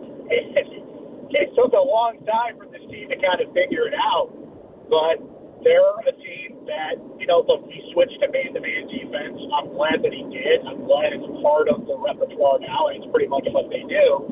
But given the injuries they've had, given the dismissals they've had, they just don't go deep enough in that 8, 9, 10 man rotation to play man to man effectively. So team lives and breathes on its offensive game. You look at, you know, they've won three of the last four. They've scored 85 points or more in all three of those games. The Miami game they won at the Dome, that's a last second three pointer that they won. When they move the ball, they are a different basketball team. What happens is you just have too many players on this team. Cuban Mintz, Quadir Copeland did this a little bit Tesh's last game. They still won it, but he kind of got a little bit of They just get into this ISO ball routine and feel like they've got to be the guy that takes over. So they're very talented offensively. Chris Bell has really emerged in the last six or seven games. He was kind of painted as a stand in the corner, catch and shoot three guy, but now he's hitting everywhere. And, and Jeremy, that corresponds with the dismissal of Benny Williams. You know, that has really opened up. You know, Chris Bell, I think, just feels like he has more freedom to get the ball, shoot everywhere around. And it, it, it's just frustrating because you got six sophomores out there and as much as Autry tells him to do this, the guys, when you move the ball and you bust your ass on defense, good things happen. But look at the other night against Notre Dame. They're up 49 to 20 with a minute to go until halftime. And all of a sudden, Notre Dame goes on a 10 0 run into the half that carries over into the second half. So it's February, what, 26th, and this team has not grown up yet. So everybody's wondering, can they make a run at the tournament? Uh, maybe, but but they're kind of in this all or nothing approach to do it, and that they just have to flat out outscore everybody they play because they don't make enough stops on defense. They're really good at getting steals in transition and forcing teams into turnovers, but you can't play 40 minutes of defense that way. So it's just kind of all or nothing. Go out there and see if you can drop 90 on everybody. Brent Axe, columnist, Syracuse uh, Sports. When we talk about Syracuse Sports Podcast, I should say, in Syracuse.com, when we talk about uh, the football team, Brent, just final thought here, have seen a number of big names and big commits. You know, the uh, the, the coach is, is making a buzz. The question, the million dollar question is, how is he going to be as a coach outside of a recruiter? But I would imagine that in Syracuse, the football team's got a bit of a buzz. Uh, I've never seen this much buzz in late February for Syracuse football in my entire life. The big difference, Jeremy, is Fran Brown. Normally, a coach comes in and says, and we've seen it with the Buffalo Bills, it says, here's what I want to do. Fran Brown came in and told John Wildhack, here is what I will do. Here are the players I can get. Here are the coaches I can get and the recruiting ground that they cover. And look, if you're going to turn this thing around, you got to have talent. Syracuse has a great mix of incoming recruits in the transfer portal, but you said it. Can the guy coach? Well, I know Jeff Nixon, the offensive coordinator, can coach because he ran a Baylor offense that scored a million points and went to the Big 12 championship game a few years ago. Elijah Robinson was the co-defensive coordinator at Texas A&M last year. He's still coming up as a play caller, but had one of the best defensive lines in the country and has brought in some of those players to Syracuse. There are other coaches on the staff that have experience. And look, Fran Brown has to prove he can do it, Jeremy. And to hear Kirby Smart talk about how Fran Brown was at his side, kind of like, you know, a Miyagi LaRusso relationship, just doing everything he could to learn about being a head coach. We've got to see it pan out here, but it feels like Fran Brown got the best possible education he could to do this. We know he can recruit. Now we got to see if he can call plays and do game day things because this is all great, Jeremy, but Dino Babers' biggest weakness, this was the guy that had two prior head coaching stints was game day coaching. That's what needs to be fixed here. And Fran Brown looks like he's got the talent to do it. He's certainly got the schedule to do it. Syracuse really lucked out with their schedule next year. But we'll all see on game day. That's, that's the big yeah. question. Brent Axe joining us. Brent, before we let you go, finally, are you on the wide receiver train? Choo choo. all right. Good. Let's go. I'm in. Yeah. I'm. I, your tweets feed me, Jeremy. I couldn't be more in on this. I don't know if they can get him. Beane's going to have to wheel a deal. But my dream guy would be Keon Coleman somehow, some way. I think he would just we make beautiful music with him in this offense, Josh Allen. But There's a lot of great receivers in this draft, and let's go, baby. I'm in. All right. Thanks, Brent. Great to hear from you guys. It's always great to be on the mighty WGR. Have a great day. Thanks, Brent. Brent Axe, Syracuse.com, Syracuse Sports Pod. Keon Coleman, guy would have played against Syracuse in the ACC with Florida State. He, I'm, I'm so eager to see how he eventually falls. I saw a tweet from Todd McShay about the receiver class, and what he said was he, he said a couple things as impressions from Indianapolis. Now it's the combine, of course. Draft season is a big, big event. They're going to be risers and fallers. They're going to be guys that test well, guys that kind of flunk. Somebody's going to show, show up overweight. Somebody's going to be taller than people think he is. Somebody's going to be shorter, hand size. Last year, what? This last year? Kenny, how long has Kenny Pickett been? Two years ago. Kenny Pickett hand size two years ago. How big is his hand? You know, it's, it's combine season. We're going to talk about how big guys' hands are. Anyway, Todd McShay he wrote something about an impression from the combine being that the wide receiver group, not that this doesn't say anything to how good or bad it is, but it's the most polarizing group after Marvin Harrison Jr. The majority have Nabers two and Odunze three, but some are not as sold. And that there's lots of love for Xavier Worthy, Ricky Pearsall, Xavier Legette, Ladd McConkey, Roman Wilson, and Javon Baker. And it's interesting because – you know, on the wide receiver train, choo choo, um, there are going to be teams that have vastly different opinions. Someone's going to think Keon Coleman is amazing. Someone's going to think he doesn't separate and he's not worth it. And, you know, what are the Bills likely to do? We know the Bills are likely to go for RAS, relative athletic score. What the Bills do in the draft is they consistently take athletes. So when you look at RAS scores. Like here, here's a good example. Kent Lee Platt had this um, uh, earlier last week. Pro Football Network 365 mock draft simulator curator. Okay, sorry. There's a lot of numbers coming at you, but trust me on this. Here's what I mean. So in the 2020, uh, 2020 draft class, these are these are on a scale from 1 to 10, or I guess 0 to 10. How athletic is your class from 0 to 10? In 2020, I'll eliminate decimal numbers. I'll just give you the first signi- the first digit, okay? The Bills draft class, their athletic scores on a scale of 1 to 10 were 4, 2, 6, 1, 7, and 4. Isaiah Hodgins was a 7. Gabe Davis was a 6.8. The next year, the Bills' numbers were 7, 9, 10, 9, 5, 6, 7, 8. Spencer Brown being the 10. You might remember that about him. The next year, eight, eight, eight, eight, nine, eight, four, and nine. Luke Tenuta was the four. And then last year, Dalton Kincaid, I guess, didn't have a, a RAS. Six, eight, seven, eight, seven. The point is, if you're like an eight and above, that's a green light. And in 2020, the Bills drafted no greens and two yellows. The next year, it was four greens, four yellows. The next year, it was seven greens, like they go for athletes. So one thing to keep in mind when looking at the receiver class is to look at the relative athletic score. They it, it covers positions for the Bills regardless. They want they want athletes. And that's a lot of different things that they measure. And of course, receivers are going to have higher numbers than some other position groups, but keep an eye on it. The RAS, that score is important to the Bills and has been for several years. 803 550 1 552 550. Jeremy and Joe, Joe out today. You can uh, give us a call on really anything we've talked about here on WGR.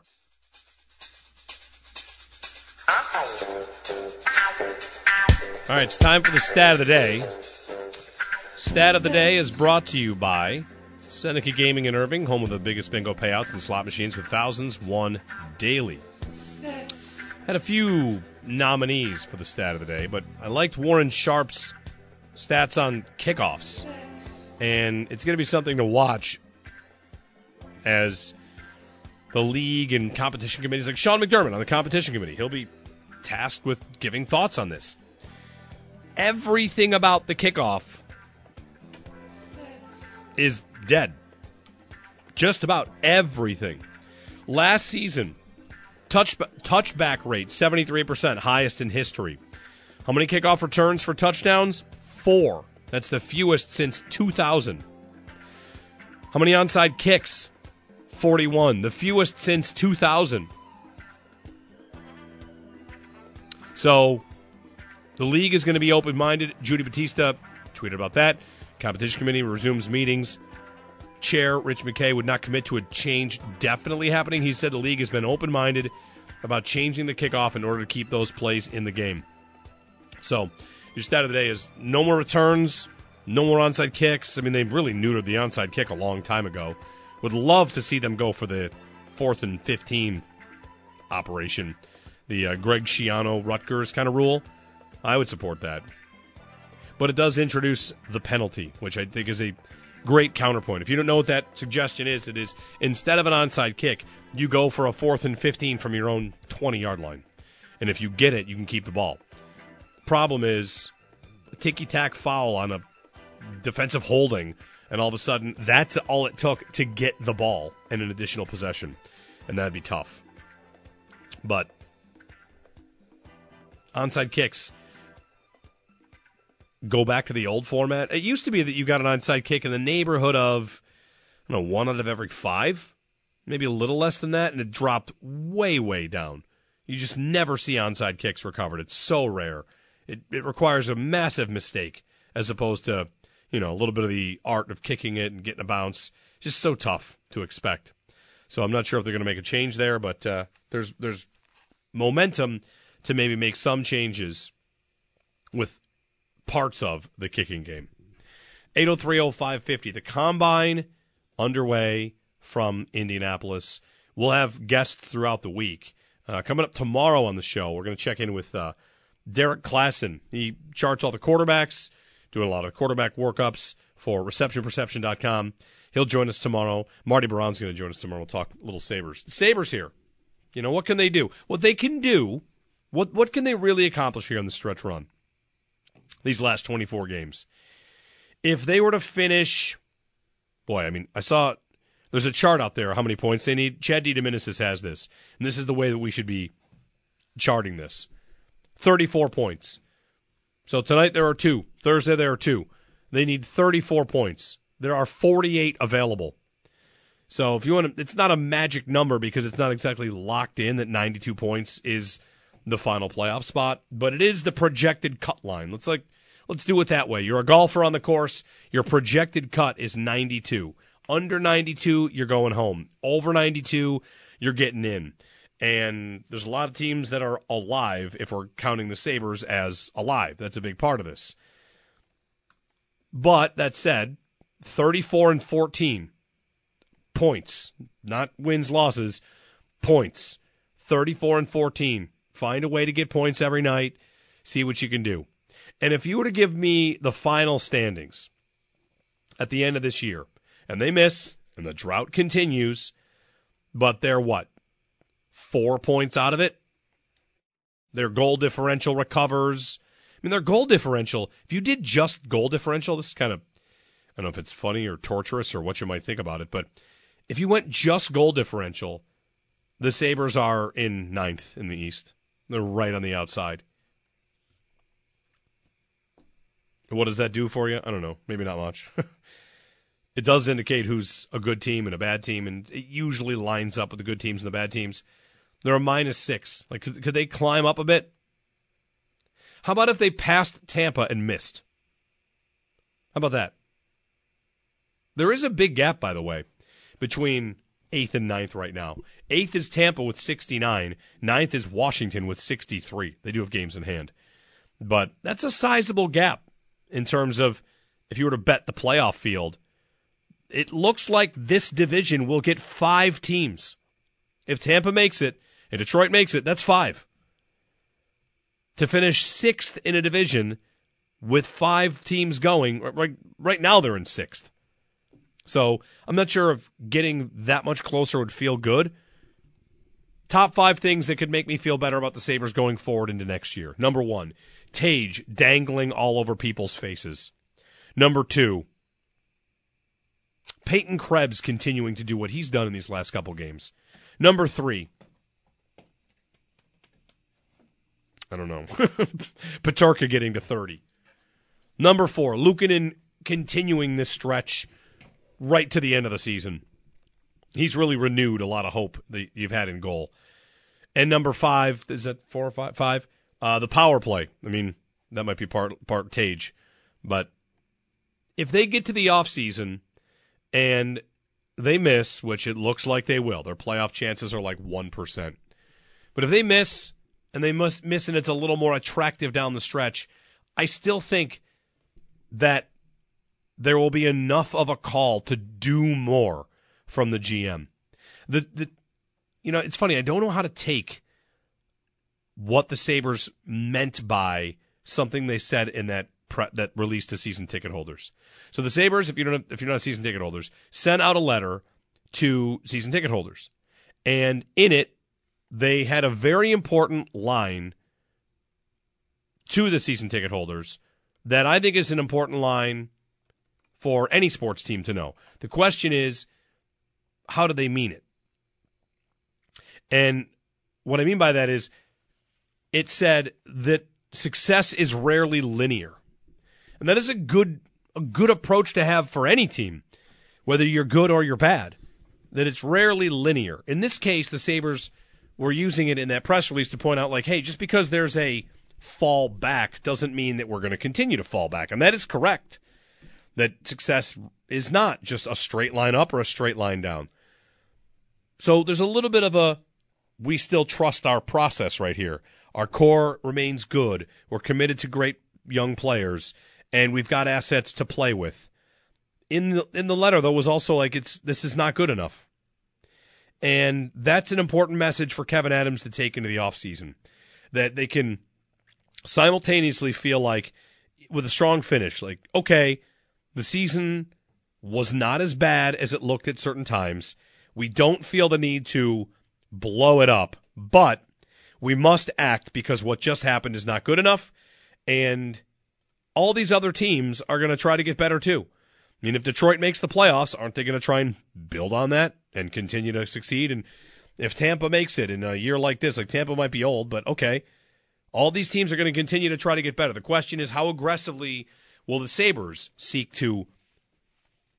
I mean, I'm going to say press fast forward, but only because they need to catch up to everybody else. The Sabres are like the team that's watching on a 10 minute delay. You've got to get the fast forward to get where you're supposed to be. This last offseason was a slow play. And this next one has to be, I think, more pointed, more clearly. We're going in this direction. I mean, Kevyn Adams before this season said their Stanley Cup window opens. And that means if they miss the playoffs this year because whatever, the power play was a mess, well, then that's one thing you've got to figure out. And if you want to get rid of some of your older players and get younger and play with more energy and more speed, okay, time to do that. But next year, I mean, we say playoffs are bust all the time. Next year, you can't even put enough on it on how much they would have to make it to stick with things the way they are. Derek in D.C. Hey, Derek, good morning. Hey, good morning. How are you? I'm good. Hey, just want to talk about the Bills. Uh, last season, you know, I've, I grew up in Buffalo, moved to uh, Loudoun. I'm on live radio. So uh, I moved down here because there are no jobs or anything, but I watch the Bills all the time. Uh, Ed Oliver is an awesome guy. He's my guy. Just want to talk about contracts. Why is it does it seem that players come to Buffalo to get paid and not play? I mean, I just think the contracts need to be structured different as far as more incentive based versus salary up front. Well, I mean, who's done that? All right. Well, let's say like say something for Diggs. I mean, our cap space is eaten up by like four players. Well, I mean, but but who's come You here and who's come here and signed a contract and not put up? No, I mean, Diggs definitely did. Diggs is the best. Rec- Consistently. He's arguably the best receiver in franchise history. Get that? I get that, but you got to be consistent when you're needed. Right? He has. I mean, he's been very. He he's been very. Is there anybody else? look at the trade. Look, okay, so go back to the trade with Diggs. So we we could have drafted just Justin Jefferson, correct? Instead, we decided to trade for Diggs. Yes, they traded for Diggs months months You think we before the that? draft. Do you think we won that trade? Yeah, sure. I think it went great. I think you got the best best receiver in the franchise's history. Okay, he's setting Buffalo records. I agree with that. I mean, he he, he he he did win a receiving title as a member of the Buffalo Bills, and he and Josh Allen have more of insert every receiving statistic here together than any other pair in the league since the day he showed up. I, I, I still want to go back to the contract thing. Okay, so now look at that's okay. I'll give you that one. What about the Von Miller contract? Von Miller contract was paying big money for a guy that got hurt. Like you know, he he was putting up the numbers. age, Yeah, right? it was- at his age, do you think he's on the upside of his career or on the downside? No, I thought that they were probably trying to get his twilight years and trying to get elite production from him, and they did until he got hurt. And now, you know, it might might not be a great chance that it happens again. Right. If you want to sign guys, Derek, if you want to sign guys to only incentive contracts, you will never sign any players. Not, I'm not saying only incentive contract players. I say you got to be a little bit smarter about just giving everything because we're 30th in the cap space right now. That's right. Over the cap space, and we're the 30th team. Texas, the, or sorry, the Houston Texans, they're third, I believe. When I saw the article, I think they're third with like 80 or 90 million That's right. And available. They're going to be the team to beat. And as far as my prediction, Yeah, and then and then they'll sign their quarterback, and that'll eat sixty million of that. I mean, like, th- there really isn't any gaming the system other than I get what you're saying, like some of the rookie deals and cheap deals. What the Texans have, they will not have for that long. They will sign Stroud, they will sign Nico Collins, and that'll eat up seventy million dollars in cap. Like all all that having cap space really means is that you haven't paid anybody yet, and eventually you will do that. Like this goes back to when the Bills traded Sammy Watkins and Ronald Darby, and they cut Marcell Dareus, and they needed to clear the cap because it was so messy. And they're like, wow, look at all this cap space they have. And then you sign players. Not having cap space is usually a sign. There's like a couple different ways this can go. You want to talk about a team that's had bad contracts and spent money in a bad way? That's the Saints. The Bills have won four division titles in a row and have had a lot of good players, and they've kept a lot of players to try to win. Like the salary cap exists, that's right. But bad teams having a lot of space, you don't hang banners for cap space. You hang banners for championships. And the Bills have been trying to win championships and sign good players and keep good players. And this will be a year where they draft a bunch because they need some cheap labor. I mean, it's just it's it's cyclical. If you want to dog the Von Miller contract because you didn't like it at the time, that's fine. They could have spent that money somewhere else. But the number one reason it went south is because he got hurt. I mean, he had eight sacks in eight games in his first season. If he had 16 sacks for them in year one, there's not a person alive that wouldn't say that wasn't worth what he paid. I mean, should they have signed Dawson Knox? Should they have signed, I don't know, like go up and down? Ed Oliver was a controversial signing when they did it. People didn't all love it, and it ended up being a good deal. They walked away from Tremaine Edmunds. They're going to walk away from Gabe Davis. They let Jordan Poyer go to the market and then come back for cheaper. So it's, I just don't think it's anything you can avoid. So if you're mad about them being in cap jail, no team's ever going to be good and not be in it, and or not at least be up against it. You you have to pay. You have to pay for good players. And the only way to avoid it is draft picks, which they have ten of this year, so that'll help. It's the number one reason they have to draft a receiver because it's cheap. Justin Jefferson in his NFL career has made to this day thirteen million dollars. Thirteen. His next contract is going to be for like 160, as it should. I don't know. I I guess I don't I don't know what you want them to do. You want them to compete and try and sign good players? The, the the number one thing they could do to help their salary cap, you want to be real about this, is stop trading up. When you trade up and you give up draft picks, you give up easy, free, cheap contracts. You want to get more cheap labor on the on the books? Stop trading up. Use more draft picks. Save money that way. So, thanks. 8030550. I can't think of any reason to as a real good, you know, good faith what what's what's, what's, what's a term I want to put on that? In good faith, I'll say.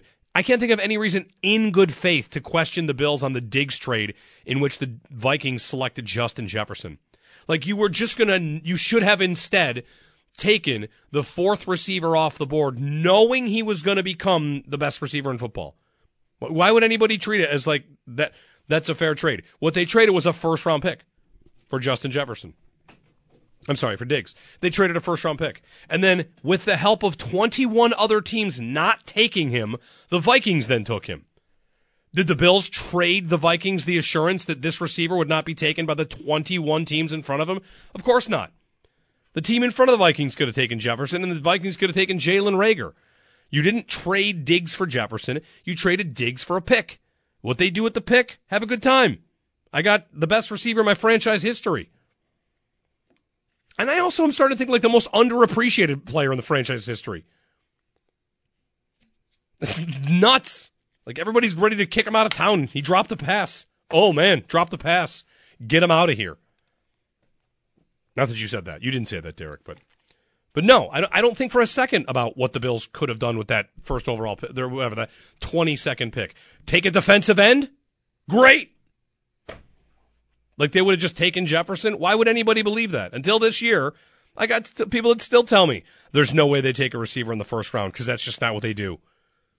And I'm supposed to go back in time and say like they would have definitely taken this dude? I don't worry about it. You can. I don't worry about it. I don't see anything to gain from it. Should they have taken Mahomes instead of Josh Allen? I mean, you gotta, if if you're bringing the energy about Jefferson, you got to bring the energy about Patrick Mahomes instead of Josh Allen. Another one that uh, me, I just don't care about it. I don't worry about it. I worried about it for a year and two games. And then by Josh Allen's second career start against the Vikings, it was like, all right, I'm gonna have we'll have fun with this one. We'll see where it goes. And since then, it's been pretty good. 8030550. Not quite a rant. Mini. Mini. No, Zach and I were discussing it. It was bordering on Teetering? It was teetering That's- on. rant. fine. You were getting close. It's fine. The day they trade Diggs and someone says they're going to be better for it, that's when you get a rant out of me. Think how absurd it is the idea that they should get rid of like the second best player on the entire team. Is he second best? Probably. I mean, Allen won. Milano's in the conversation. Oliver's in the conversation. A really great year. Diggs. Uh, anyway, 8030550, 1 550 2550. You can join us if you'd like, or call the Extra Point Show, which is coming up in a minute. Zach and Josh will be jumping in. Sabres game night. What? Zach and Sal. Zach and Sal. Sorry, Zach and Sal. Uh, Sal's coming up from the combine, so you get more coverage from Indianapolis as uh, we roll through with combine coverage and coverage of the combine on WGR brought to you by Awaken 180 Weight Loss. Fast, sustainable weight loss, then free support for life. Awaken180weightloss.com and by Outlet Liquor. When you need to stock up, it's the place to buy a case. What's your outlet? Extendo Sports next.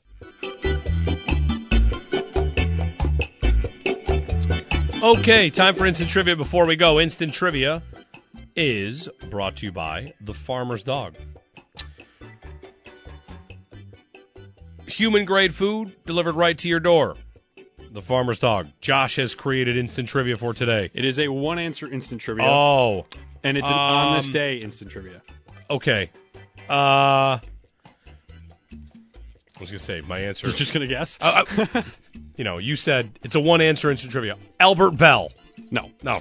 On this day in 1987, what NCAA college football program was given the quote unquote death penalty? SMU. That is correct. Aren't they the only program to get the death penalty?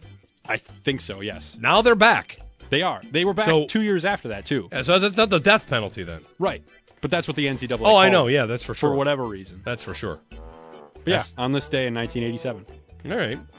I got a little one quick trivia note for you. Also, there's a there's a story in uh, the NBA today where the refs admitted missing a call. The the Pistons coach is furious. They could protest that, and it could work. In the NBA, it has happened before, where a game has been protested and they've played the final ten seconds the next time those, te- those two teams play. In nine, in 2008, the Hawks and Heat played a doubleheader. There was a game they played a little bit before where they fouled Shaq out. Shaquille O'Neal fouled out of the game. They miscounted how many fouls he had. And they finished the game, and Shaq had not fouled out, but they told him he fouled out.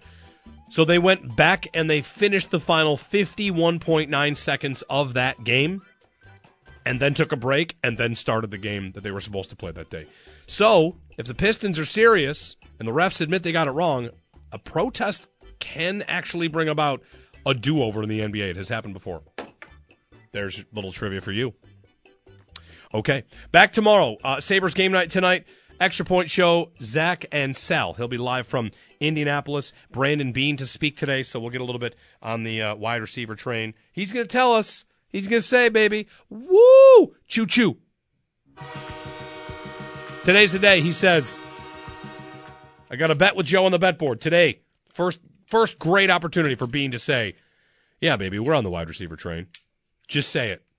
You know you want to.